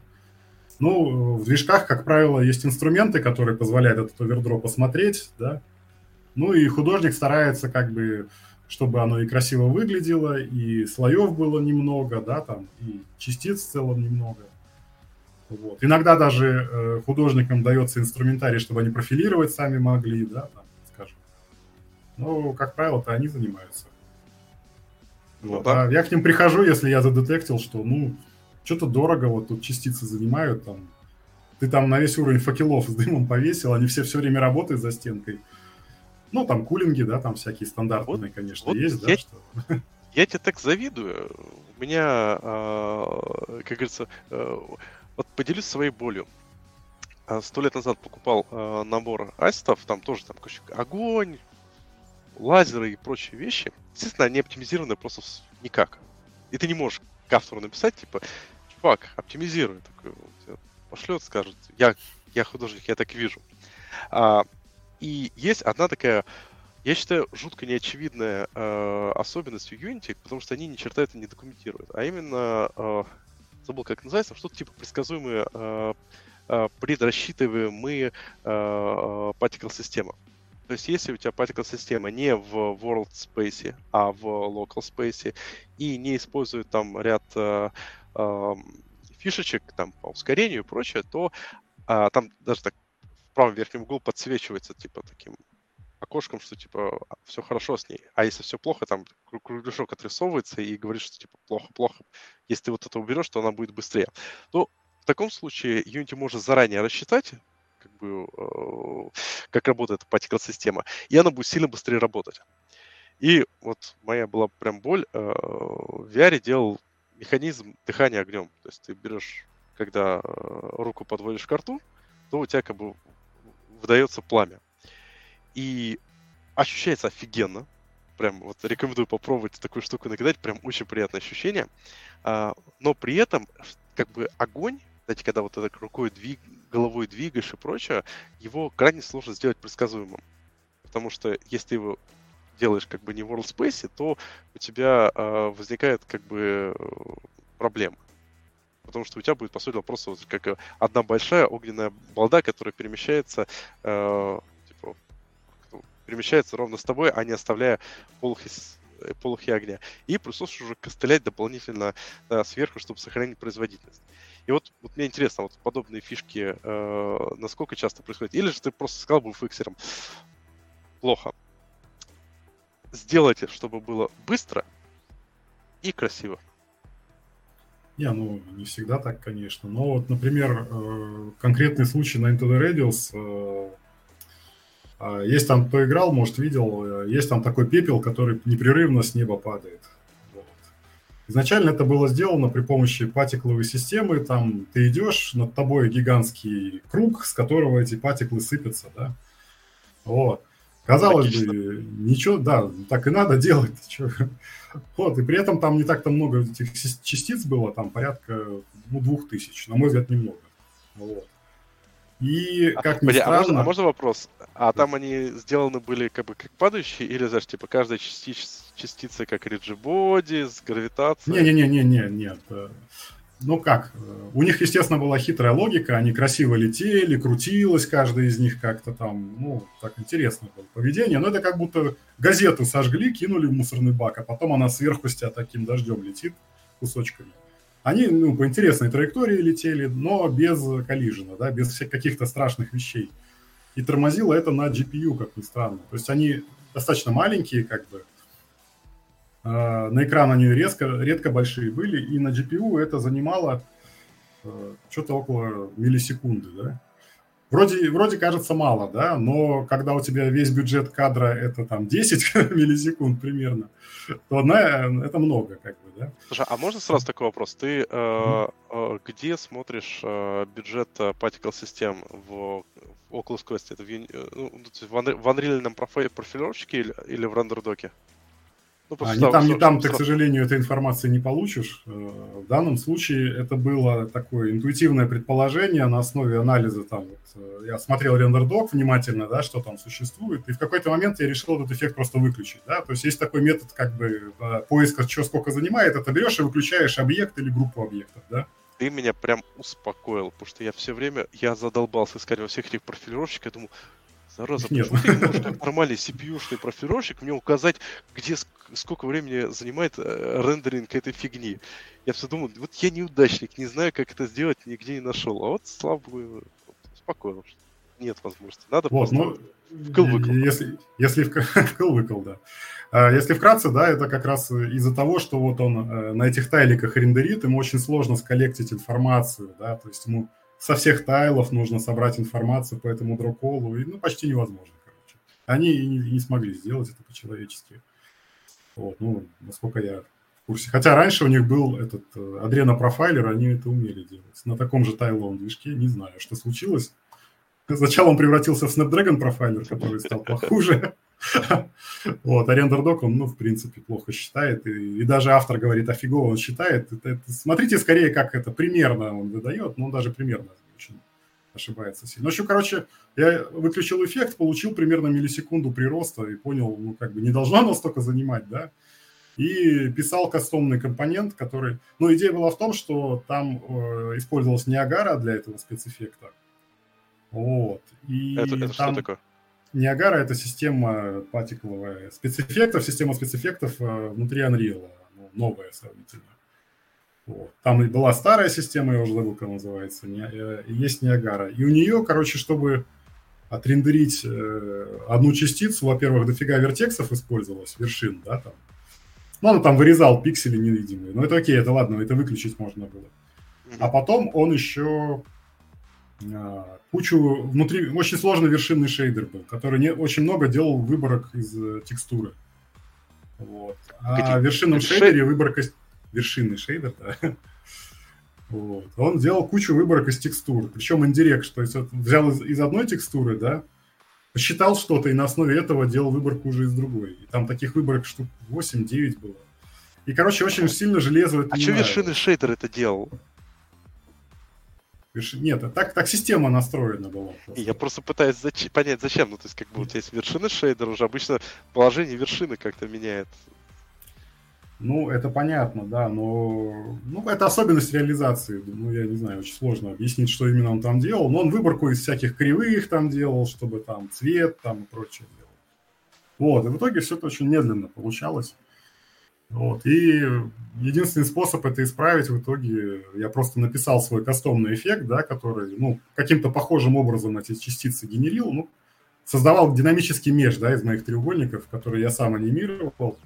Вот. И на каждом кадре я обновлял их местоположение, создавал да, там, вершинный буфер, все это отправлял туда на рендер. Вот. И в итоге это и на CPU быстрее оказалось, и на GPU там вообще бесплатно примерно. Как-то Вообще так. Круто. Ну, да, ну такие случаи, да, регулярно бывают. Если что-то, ну, средствами движка не получается достичь, да, приходится писать что-то такое. Слушай, классно. У меня вот быстрый вопрос по поводу террейнов. Ну, то скорее, как бы, просто обычно, когда люди такие э, начинают использовать Unity, я не знаю, что в Unreal с террейнами, но в Unity с террейном, э, может, так сказать, скажем так, как бы описать, они добавили дырки в террейн в какой-то момент, но забыли добавить производительность. Как бы э, при этом есть альтернативные террейны, то есть ну, что такое что такое террейн? Это типа э, такая э, high-level система, которая позволяет сделать зем, земельку. То есть такой нарисовать красиво с холмиками, и как результат, ну, естественно, это как бы будет выжрать. Вот у вас в радиусе, вы же, у вас же какая-то террейн-система, вы же не собираете каждый сами там из, из что-то. Или же вы не используете никакие террейн-системы, а просто заранее как бы в блендере земельку собрали и запекли и поехали. Э, ну, на самом деле, я был бы рад, если бы мы так и сделали. Вот, но, да, да, да, да. Но ну, художникам им гораздо удобнее все-таки в одном инструменте работать, да, потому что все-таки, чтобы не переключаться туда-сюда, а, конкретно на этом проекте использовалась встроенная система, ну, Landscape. Вот, ну, проблемы ровно такие же, то есть там дорогие вертексы были. Там вкратце она как устроена? А, как бы земля состоит из так называемых патчей. Патч это такой, ну, квадратный блок, да, и там, ну, он может там разные формы принимать, естественно. Вот. Плюс такой системы в том, что ты там вблизи можешь там все вертексы рисовать, а если что-то вдалеке, да, ты можешь лоды включать. То есть можешь там не 64 на 64 там сетку делать, а, допустим, там 4 на 4, и это, в принципе, никто не заметит. Слушай, она курится, вот. кстати. Да, там отлично. Он э, всю эту сетку делит на патчи. Каждый патч, отдельно его видимость проверяется. Они там друг с другом умеют батчиться. Вот. Насколько я помню, в Unity основная проблема была в том, что там шейдер какой-то очень похабный, который много-много слоев смешивает, да, и это основное узкое место. Ну вот. да, там Unreal... есть альтернативные. Воз... Сейчас я, я даже могу где-то найти меня сохранено очень интересный э, шейдер. Э, нет, я быстро не найду. Э, есть очень интересный альтернативный проект. Ну, можно просто поискать Terrain в Asset найти, в котором как раз э, э, адекватный написан шейдер на Terrain. И я там долго, долго искал в интернете, чтобы народ типа VR тестировал. Там на Oculus Quest первом чувак, чуваки делали прототипчики космического там, самолетика, который летает по, вдоль этого террейна, и все нормально. Я такой, что так можно? Ну, у, у, на, в Unreal у нас террейн ну, сравнительно дешевый, то есть если он даже на весь экран виден, это порядка там двух миллисекунд. То есть если ты вниз ну, голову опустил, видишь только террейн, да, там. То есть там ну, пиксельный шейдер довольно дешевый, вершины тоже такой вот не могу ты, сказать, ты бы посоветовал бы, вот представь себе, у тебя тут сейчас слушатель, чувак хочет делать там VR-игру, вот э, как бы ты посоветовал там использовать террейн или же э, просто там, не знаю, фигануть э, э, одну плоскость и дальше на ней работать? И, или там как-нибудь собрать, попытаться собрать э, э простенький террейн в блендере, чтобы он был такой более-менее предсказуемый. Ну, зависит от того, где именно. Если в Unity, я в Unity рекомендовал бы собрать в блендере и с ним прототипить. Ну, опять же, если visual не так важен, да, для того, чтобы там геймплей какой-то посмотреть и прочее, то, ну, плоскость нам в помощь всегда. Как бы. Зачем выдумывать что-то, да, если можно так сделать? Вот. А в Unreal, я считаю, ну, террейн, в принципе, встроенный, ну, достаточно хорош. То есть там не надо его супер детализированным только делать, и все, наверное. Единственное. И там можно написать шейдер вплоть до просто текстуру, которая, да, выводит, тайлящаяся. Это не будет дорого. Вот. При этом будет удобно редактировать, да, там всякие скульптинги, там вырезание дыр и прочие дела из коробки работают. Супер. Еще, еще одна минутка рекла- рекламы Unreal. Так. Ну, нет, это, это правда. У меня в списке осталось два пункта про оптимизацию ГПУ. И дальше уже можно потихоньку закругляться. У тебя будет еще минут 15-20? Да, у меня сколько хочешь времени сегодня. Супер. А, occlusion cooling. Кстати, может, я что-то забыл, может, ты что-то еще хотел рассказать? В общем, давай, occlusion cooling. А, на мой взгляд, это вообще такая вещь э, в духе э, самый характерный пример э, когда ты CPU меняешь на, точнее, GPU меняешь на CPU. Um, mm-hmm. Мои примеры вот из того, что я с, работал с Occlusion Cooling, он, он классный для данжей. А, все. Ну, домиков. Мало. А в остальных случаях получается такой, типа, э, просто нафиг не нужен. Ну, у нас как раз позитивный пример использования occlusion каллинга, но Опять же, Раска... опять же, Кстати, да, опять же, давай, в Unity расскажем, они... Пиц... Расскажу, да. да, да, да. Не, не, то, что рассказать людям, что такое Occlusion Cooling. А, расскажи, да. Давай. А, мне рассказать, хорошо. Ну, идея такая, да, что э, мы можем использовать наше знание о сцене, о сцене для того, чтобы не ну, не рендерить какие-то объекты, да. А, например, да, вот у нас есть какой-то забор высокий-превысокий, а за этим забором там какая-то жизнь кипит, да, там бассейн, фонтан, там какие-то дети играют и так далее. Но из-за забора мы не видим этого, да, и мы точно знаем, что мы это не увидим. В данном случае, ну, забор – это окклюзер, да, то есть объект, который нам заслоняет. Вот, и, ну, собственно, мы можем настроить сцену так, что Э, она задетектит, что мы находимся по эту сторону забора, да, что вот перед нами окклюдер, и все те объекты, которые за забором находятся, они на рендеринг не отправятся вообще. Это значит, что мы не будем э, дрополы для них э, вызывать, визибилити как-то еще чекать, э, что еще мы не будем. Ну и, соответственно, не трансформить не будем вершины, да, там пиксели отбрасывать и так далее. В общем, куча юнитов сразу разгружается от этого. Ну, CPU мы, естественно, тратим, да, на то, чтобы понять, видны они или не видны. И При этом... таким образом мы очень сильно экономим, да. При этом мне вот с Unity очень нравится, когда ты э, кулишь, у тебя сразу так показываются кубики, по которым все это раскидывается. То есть он же как бы кулит не просто там по объектно, он там э, собирает из кубиков, что кулится, что не кулится.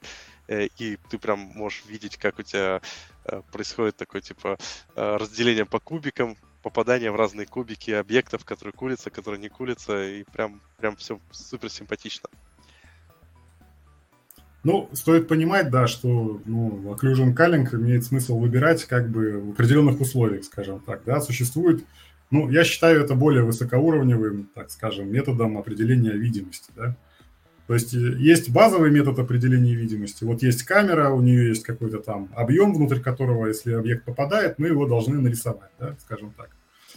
Вот. А можно какое-то более высокоуровневое знание о сцене применить, да, вот, например, как раз есть система potentially visible set, например. Вот, э, допустим, у нас есть какие-то там э, комнаты, ты там в них ходишь, да, там из одной комнаты в другую, и можно просто составить как бы такую структуру данных, в которой ты скажешь, вот из этой комнаты я могу видеть только эти комнаты, и все. Например, да. А все остальные нафиг я точно не вижу, и не надо их даже там отправлять на рендер и так далее. Вот, собственно, на ряде проектов мы именно такие подсистемы использовали, это как бы ну, реально работает. Occlusion Cooling, но конкретно для Into the Radius оказался у нас э, ну, выигрышной темой, да, собственно, впервые в моей как бы практике. То есть везде, где я его пытался использовать, это всегда только больше пожирало, да, чем давало. Вот. А тут у нас конкретные кейсы, в которых мы его используем. Он реально там снимает нагрузку из CPU и из GPU, позволяет там целевых показателей достичь. Но как бы очень специфические ситуации. А, это, например, вот мы э, заходим на территорию там фабрики, да, и там есть куча ангаров, внутри которых там куча объектов. И вот он как раз решает проблему, что мы ну, не, не рендерим то, что внутри этих ангаров находится, как бы, ну, используя средства движка, скажем так. И ну, в данном случае мы ну, достаточно хорошо выигрываем. Да, слушай, классно. И вот из этого у Occlusion Cooling, на мой взгляд, есть одна очень неприятная вещь, что он э, снижает предсказуемость. То есть ты как бы особенно в VR, ты не можешь доверять ситуации, что это наверняка может какая-нибудь вот дырка, в которую пользователь посмотрит, и у него такой хренак FPS.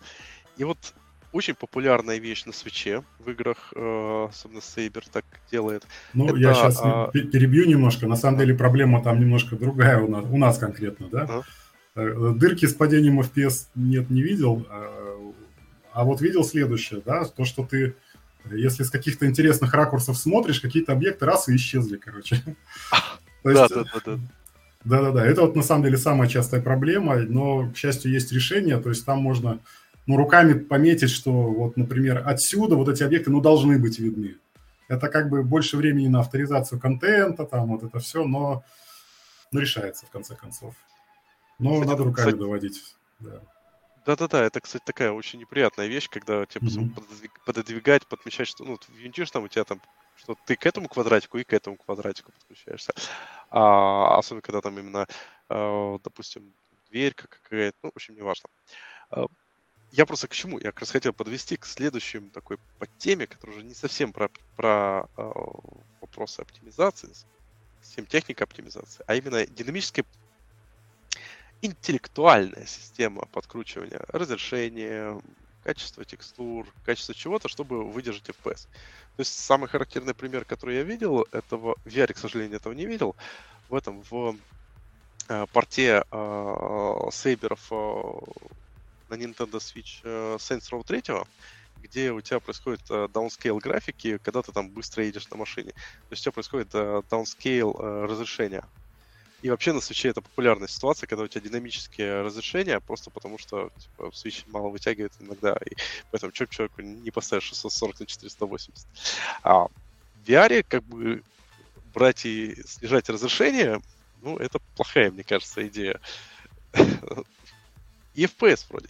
Вот э, поэтому первая мысль возникает, ну окей, давайте тогда просто там замерять время кадра. Если кадр проседает, то брать там, допустим, резать, короче, отрубать все спецэффекты, резать их качество, пусть человек как бы в сложной ситуации продолжает чувствовать, что все хорошо, просто выглядит менее уродливо, более уродливо. Ну, да, в Unreal есть, собственно, даже ну, встроенная система Dynamic Resolution, так называется. Ну, задаешь диапазон ему, между каким и каким он может работать. Он как раз через Pixel Density, да, вот о котором я говорил, он динамически может это все менять. Вот, но э, есть э, конкретно на Oculus, да, и наверняка на других VR-устройствах э, еще одна настройка, да, которую очень удобно крутить динамически, это Fixed Foveated Rendering. Вот. Э, кто не знает, э, расскажу, что это такое, да. А, но особенность человеческого зрения такая, но особенно когда ты на VR, что ты в основном видишь то, что находится прямо по центру, да, вот этого ну, собственно говоря, линзы. А то, что находится по краям, оно на самом деле не очень тебе интересно. Вот. И э, то, что находится по краям, оно, э, особенно в тайловом э, движке, можно сказать так. Вот в этом квадратике, в этом квадратике мы рендерим в половинное разрешение. Да? В этом квадратике мы там скейлим, ну, уменьшаем разрешение по горизонтали, но по вертикали оставляем. Вот. Ну и в середине экрана у нас получается, мы максимально четко картинку видим, а по краям мы качество снижаем, и, все, и как бы и мало кто это видит на самом деле. Вот. А еще в VR есть такая тема, что э, на самом деле вот ты когда э, формируешь вот этот кадр, да, э, у тебя на самом деле э, сравнительно небольшой кусочек того, что ты нарендерил, в конце концов попадает э, на линзы. И это вот эти вот все... линз Френеля это из-за Френеля, потому ну, что... Там, там А искажение, Б там есть такая фигня, как Warp. Э, то есть ты можешь резко там головой как-то крутануть, а железо должно это как-то отработать. И поэтому оно рендерит с запасом, да, и вот там появляется куча пикселей рендерится почем зря, что называется. Вот. И, как правило, вот эти вот самые крайние пиксели, на них можно существенно порезать разрешение, и ну, ты если очень-очень быстро головой крутанешь, наверное, ты увидишь эти пиксели, да, что они плохо выглядят. Но в основном не замечаешь. И э, как бы нормальная тема – это смотреть на FPS и в зависимости от этого варьировать качество вот этого. То есть э, можешь его таким сделать, что у тебя только самый центр будет четкий, да, а другие там уже будут видны похабности уже, в принципе, и близко к центру, да. А можешь наоборот сделать, что все четко, да. И вот э, есть уровни качества там от 1 до 5, если ничего не путаю. Ну, сколько-то уровней фиксированных, да, и их можно как бы передвигать туда-сюда. Например, когда ты бежишь вперед, да, можно более там вот эти вот как раз... Ну, у тебя, у тебя там виньетка еще будет крутиться, когда ты бежишь вперед. Да, да, и заодно виньет тебе позволяет как бы скрыть да. эти артефакты. Слушай, классно. А, можешь еще раз напомнить, как эта штука называется? Fixed Foveated Rendering. Но на самом деле FFR она сокращенно называется. FFR.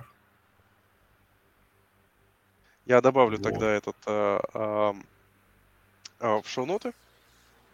Потому что это такая довольно прикольная фишка, которой можно э, играться. Раз так, и, и, и еще, да, э, вспомнил, ну, мало ли, да, это в базовых рекомендациях по Oculus есть. Э, для CPU, да, и очень важно включить Multi-View. По умолчанию он вроде бы не включен. Если вкратце, да, вот я рассказывал про дроколы, и формально мы для каждого глаза должны друколы отдельно посылать. Вот. Но на практике как бы у нас, э, ну, понятно, что, что в один глаз, что в другой э, рендерятся одни и те же объекты, ну, там чуть-чуть отличаются, да, там, ну, преобразованием камеры. Вот. И э, есть возможность, э, собственно говоря, друколы один раз послать, вот, ну и дополнительную информацию передать. И делается это при помощи как раз вот MultiView. И, ну, убедитесь, что он у вас включен, потому что это примерно X2 на CPU для рендера. Почему бы нет? Да, по-моему, по Unity по умолчанию включен, а вот в Unreal, там прям отдельная статья в Unreal, про Unreal. А, слушай, давай-то, раз уж мы говорим о всяких э, таких крутых вещах, вот о чем последнее время все говорят э, в около тусовки, тусовки VR-щиков и прочее, э, про Application Space Warp и конкретный пример Green Hell. Это игра, которая такой типа порт выживача с офигенным графоном, реальными, реальными тенями.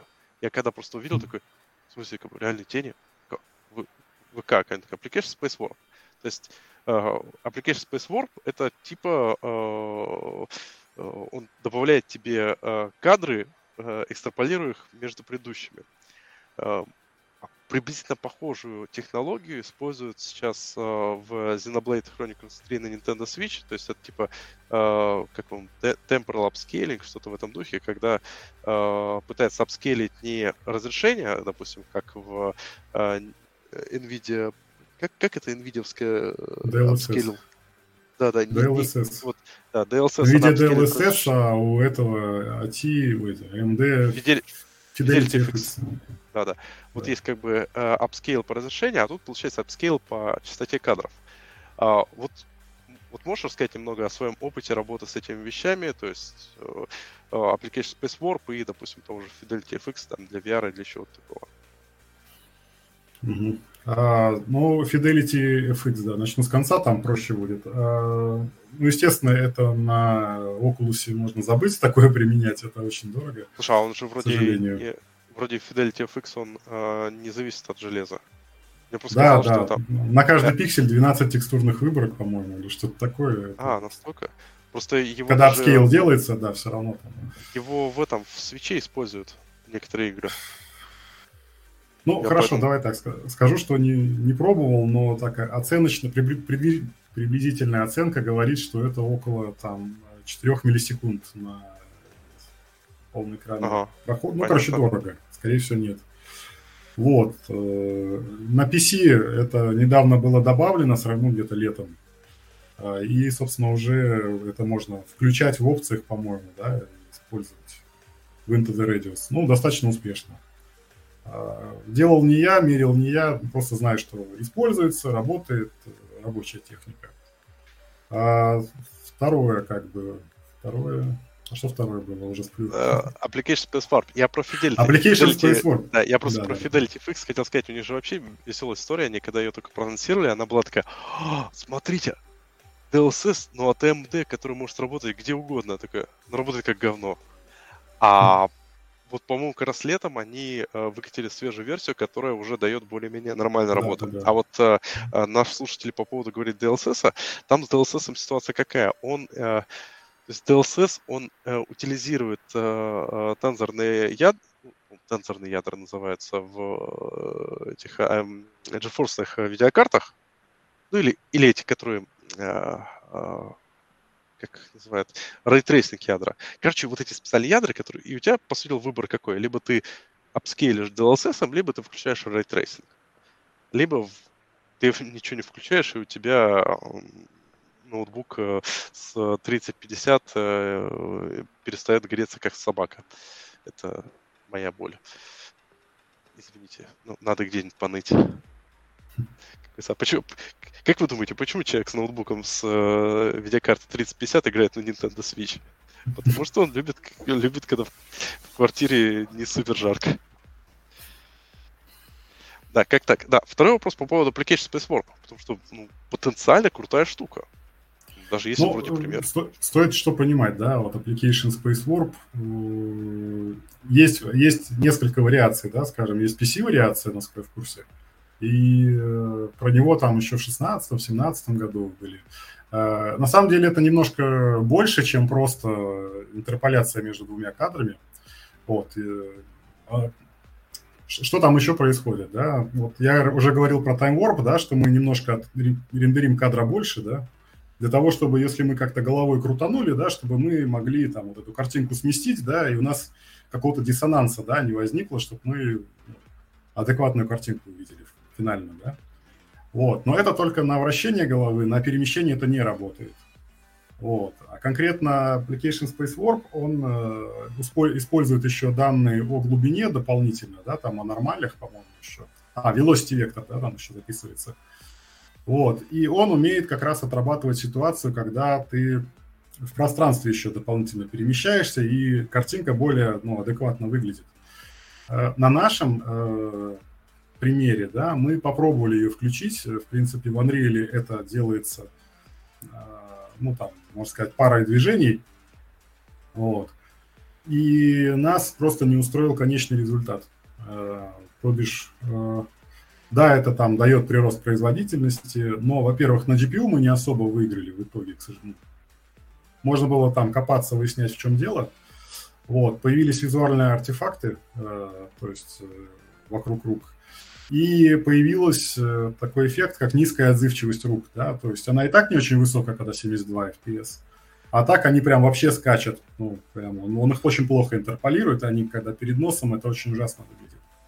И э, как бы финальным добивающим моментом стало то, что э, когда у нас случаются какие-то там э, падения производительности, да, э, иногда у нас э, девайс подвисал на секунду. То есть, короче, он все падения производительности вместо того, чтобы их наоборот сглаживать, он их наоборот раздувал. Вот. Э, это было уже на какой-то такой стадии проекта, когда ну, экспериментировать не особо было, да, надо было все равно какие-то там принимать решение, используем или нет, да, потому что это много на что влияло. И в итоге, в общем, решили мы от этой техники отказаться вот э, по такой причине, в том числе. Слушай, прикольно, это действительно заставляет задуматься. Ладно, слушай, мы подходим к финалке. У тебя есть какие-то еще поинты, которые хотел ты затронуть, рассказать там? Да, но так вспомнилось, как бы, когда речь идет о CPU производительности, а, есть интересный момент, который связан с тем, что вы Допустим, вы захотели использовать вулкан, да, вот, все круто, да, там больше дроколов, э, все работает, круто, там, ну, раза в два с половиной, да, примерно больше. Вот, но есть там такой неприятный момент, как, э, перек... ну, короче, с... компиляция состояния в... В... во время выполнения. Вот.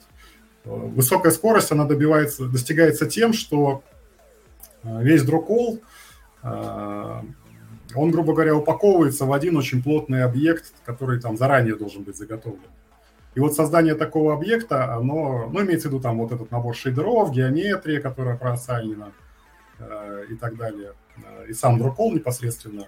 А нет, не сам дрокол туда не идет, но складывается все состояние, короче, графическое, оно складывается в так называемый pipeline state object. Вот. И как бы поэтому все гораздо быстрее ты говоришь. Используй такой-то state object, нарисуй. Вот. Вместо того, чтобы поставить текстуру, поставь шейдер, там, ну, ну, и за счет этого, собственно, выигрыш и получается. Но э, создание вот этого объекта в первый раз, когда ты его создаешь, оно такое, блин, не быстрое.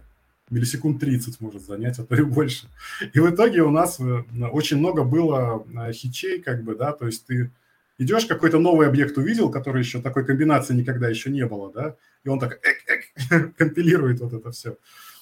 Вот, и появилась такая фаза, короче, дополнительная, да, она в Unreal прописана как, э, ну, генерация этих pipeline state объектов. То есть Прогрев. у нас есть специальный инструмент, который запускает игру, шарится по уровням, там, берет всякие пистолеты, стреляет там сам по стенам, как бы все. Короче, пытается все возможные комбинации воспроизвести, которые будут в игре. Вот, и, ну, в общем, дополнительная боль, и до сих пор э, появляются кейсы, которые мы не учли, да, и из-за этого там во время игры какой-то там спайк происходит. Мы этот случай вычленяем, для него тест дописываем, там, в общем, человек долго мучился и до сих пор дописывает это все. Вот. Так что, прям... если подумайте, короче, насчет вулкана, да. На самом деле у DirectX 12 такая же проблема, поэтому это будущее такое. Ну, OpenGL дроколов меньше. Ну, зато стабильно. Слушай, спасибо. Это, это, кстати, очень интересная история.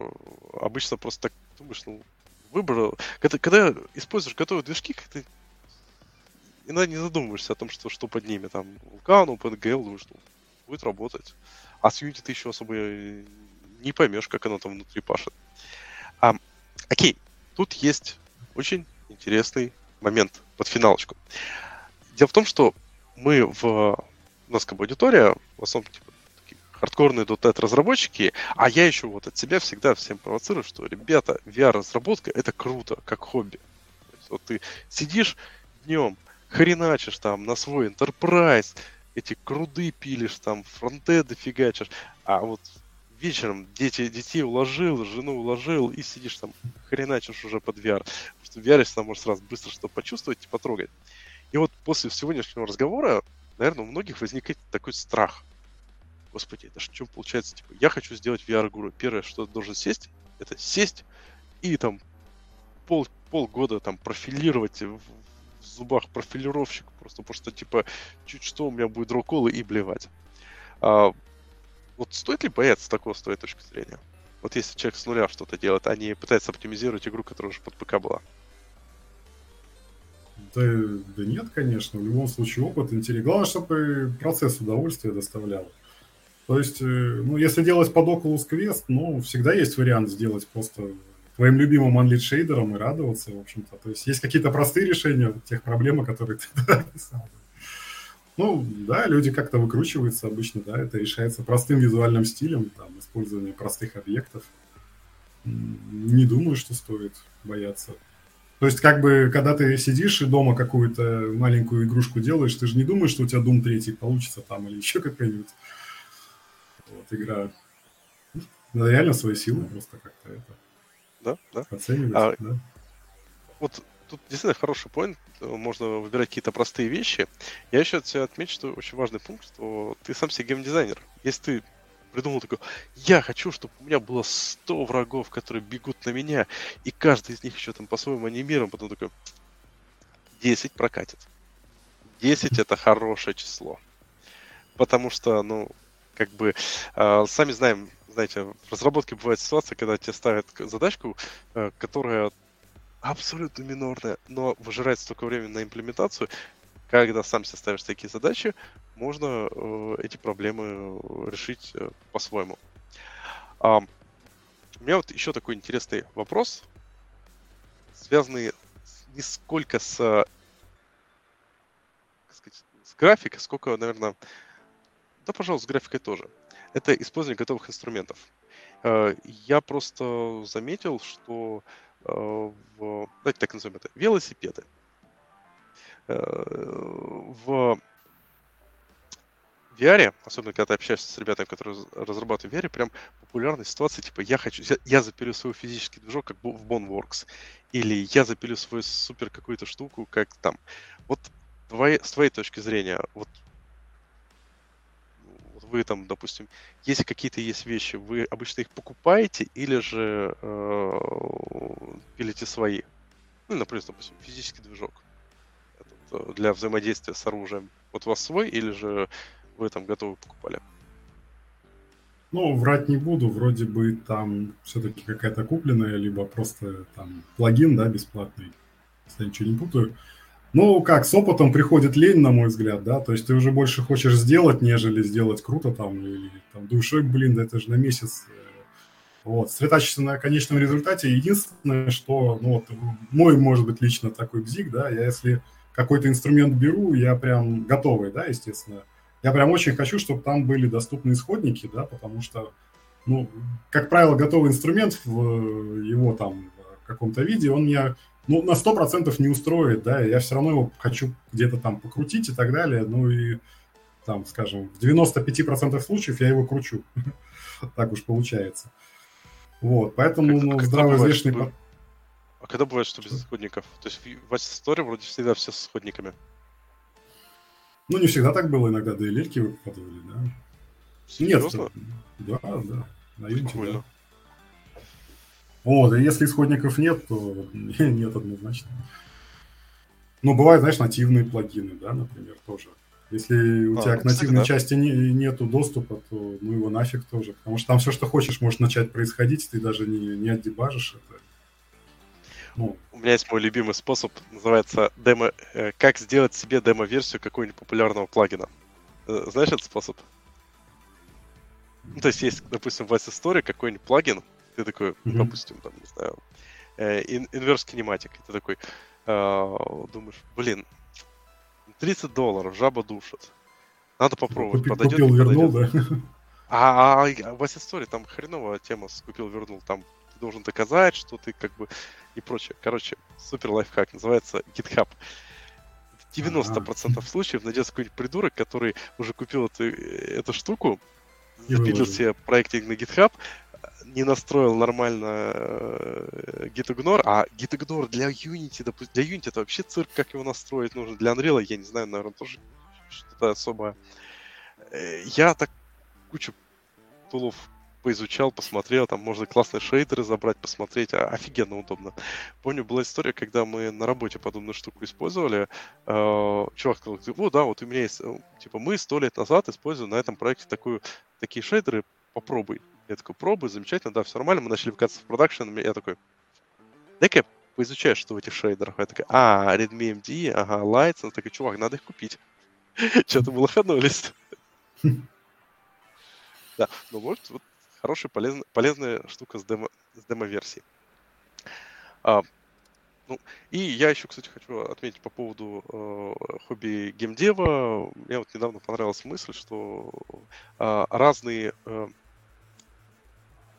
условия э, подразумевают разный mindset. То есть вот смотри, смотрите, уважаемые слушатели. Игра Into the Radius, которая формально считается инди. Ну, инди же. Вот у вас команда, человек, наверное, 30. Ну, это сейчас. Изначально да. гораздо меньше команда делала. И это реально инди-проект. Э, ну, первая часть, по крайней мере.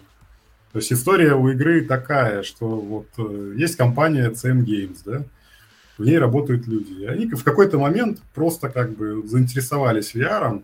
Я, я могу что-то чуть-чуть наврать, я вот заранее извиняюсь, да, ребята, да, они, которые посмотрят.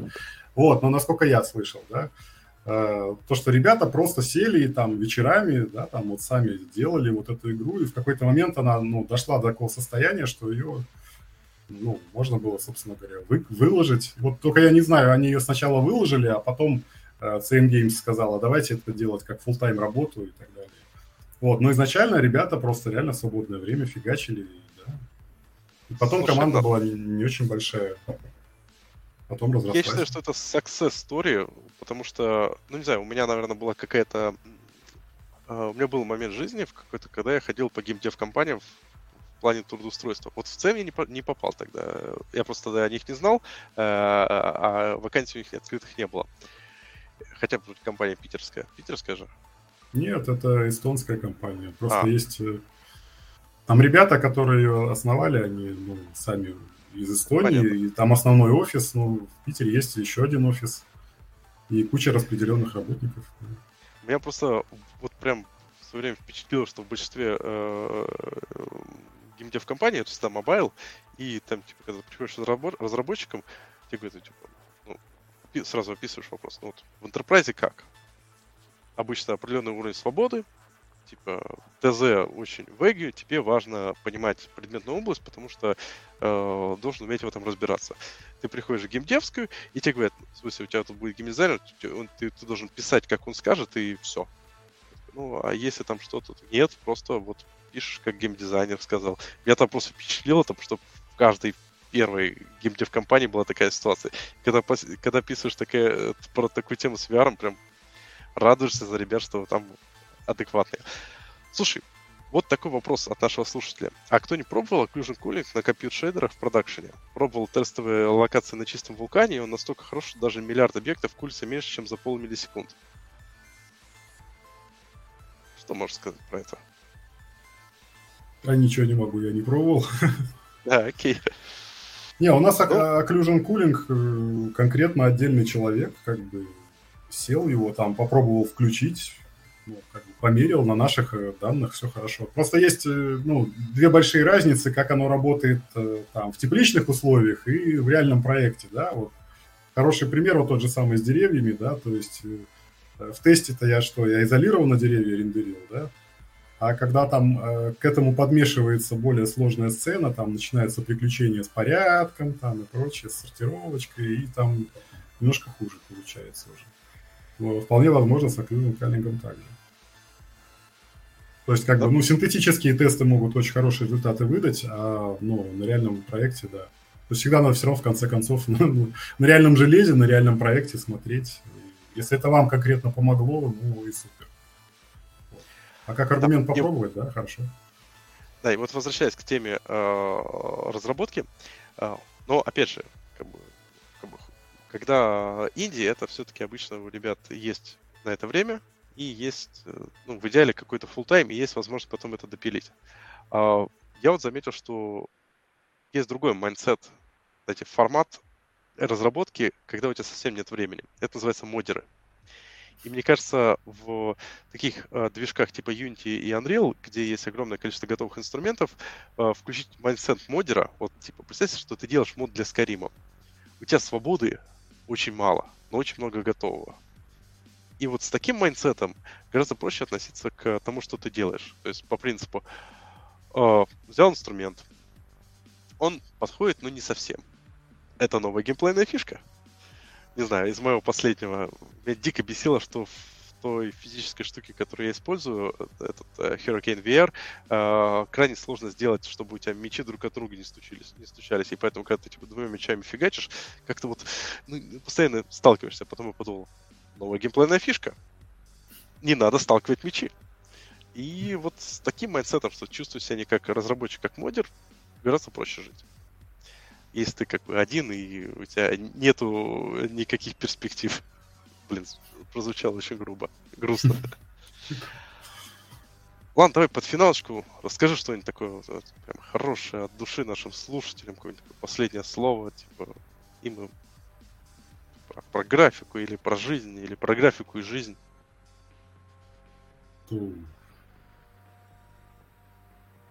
Интересная, интересная задача. Ну, я, я не знаю, как бы я тут пожелания скорее могу выдать, как бы. Ну, на самом деле, мой девиз по жизни, да, это как бы никогда не опускайте руки, да, собственно говоря, как э, Саша вначале говорил, э, портировалась игра там с э, железа какого-то там PC-шного на mobile, чтобы оно максимально хорошо выглядело там и так далее. Ну, на первый взгляд сложно. Если там, ну, кто понимает, флопсы, да, посмотреть, то там где-то 10 раз примерно разница, да.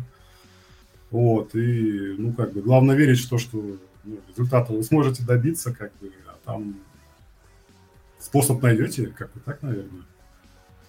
Вот, пожеланием закончу. А, ладно, в общем, всем спасибо, всем пока. А, кстати, вот наши слушатели спрашивают, откуда черпаем эти знания. Послушай, откуда ты черпаешь эти знания? Почти что закончить вопрос в конце хороший. Ну как, очень многие э, знания, как скажем, э, в основном из практики, да, то есть э, понятно, что есть какие-то ну, обязательные для изучения источники там для любого программиста графики, да, условно, да. Это, ну, я могу две, две книги, ну как, не две, да, побольше книг назвать. А, это классические книги, там, Real-Time Rendering, да, там, и Physically Based Shading, по-моему, она называется. Это про то, как бы, про графические техники, какие они вообще, в принципе, есть и прочее, да. Есть еще очень полезные серии книг, там, Shader X, они там, и GPU Pro от Вольфганга Энгеля, и очень хороший цикл по графике есть у NVIDIA, он GPU Gems называется. А, GPU Pro, я перепутал.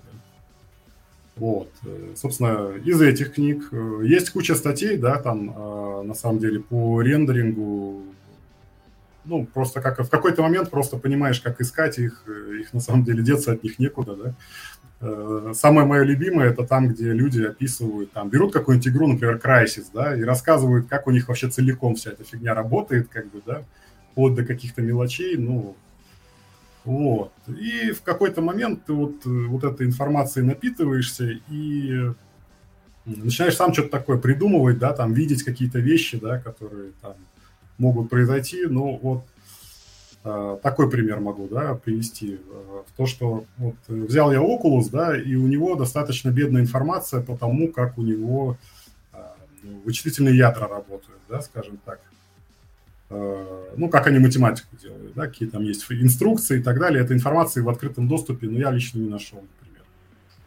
Вот. Э, ну, в принципе, зато я вот читал ShaderX, и там описано примерно, да, на примере там ранних NVIDIA там и так далее, как там это устроено все внутри, да, и я примерно знаю, где искать, да, какие инструкции посмотреть там и прочее. Вот. И как бы в том числе из реального мира, да, это как бы я так немножко в сторону ушел, да, но на некоторые, э, некоторые знания вы можете только практическим способом получить, да, то есть вот работая железом, пробуя разные вещи на нем, да, там, а что если я вот тут переставлю, а вот тут вот так сделаю, да, там, вот. Но опыт подсказывает, что вообще попробовать можно, да, конечно, в принципе, да, что может результат дать.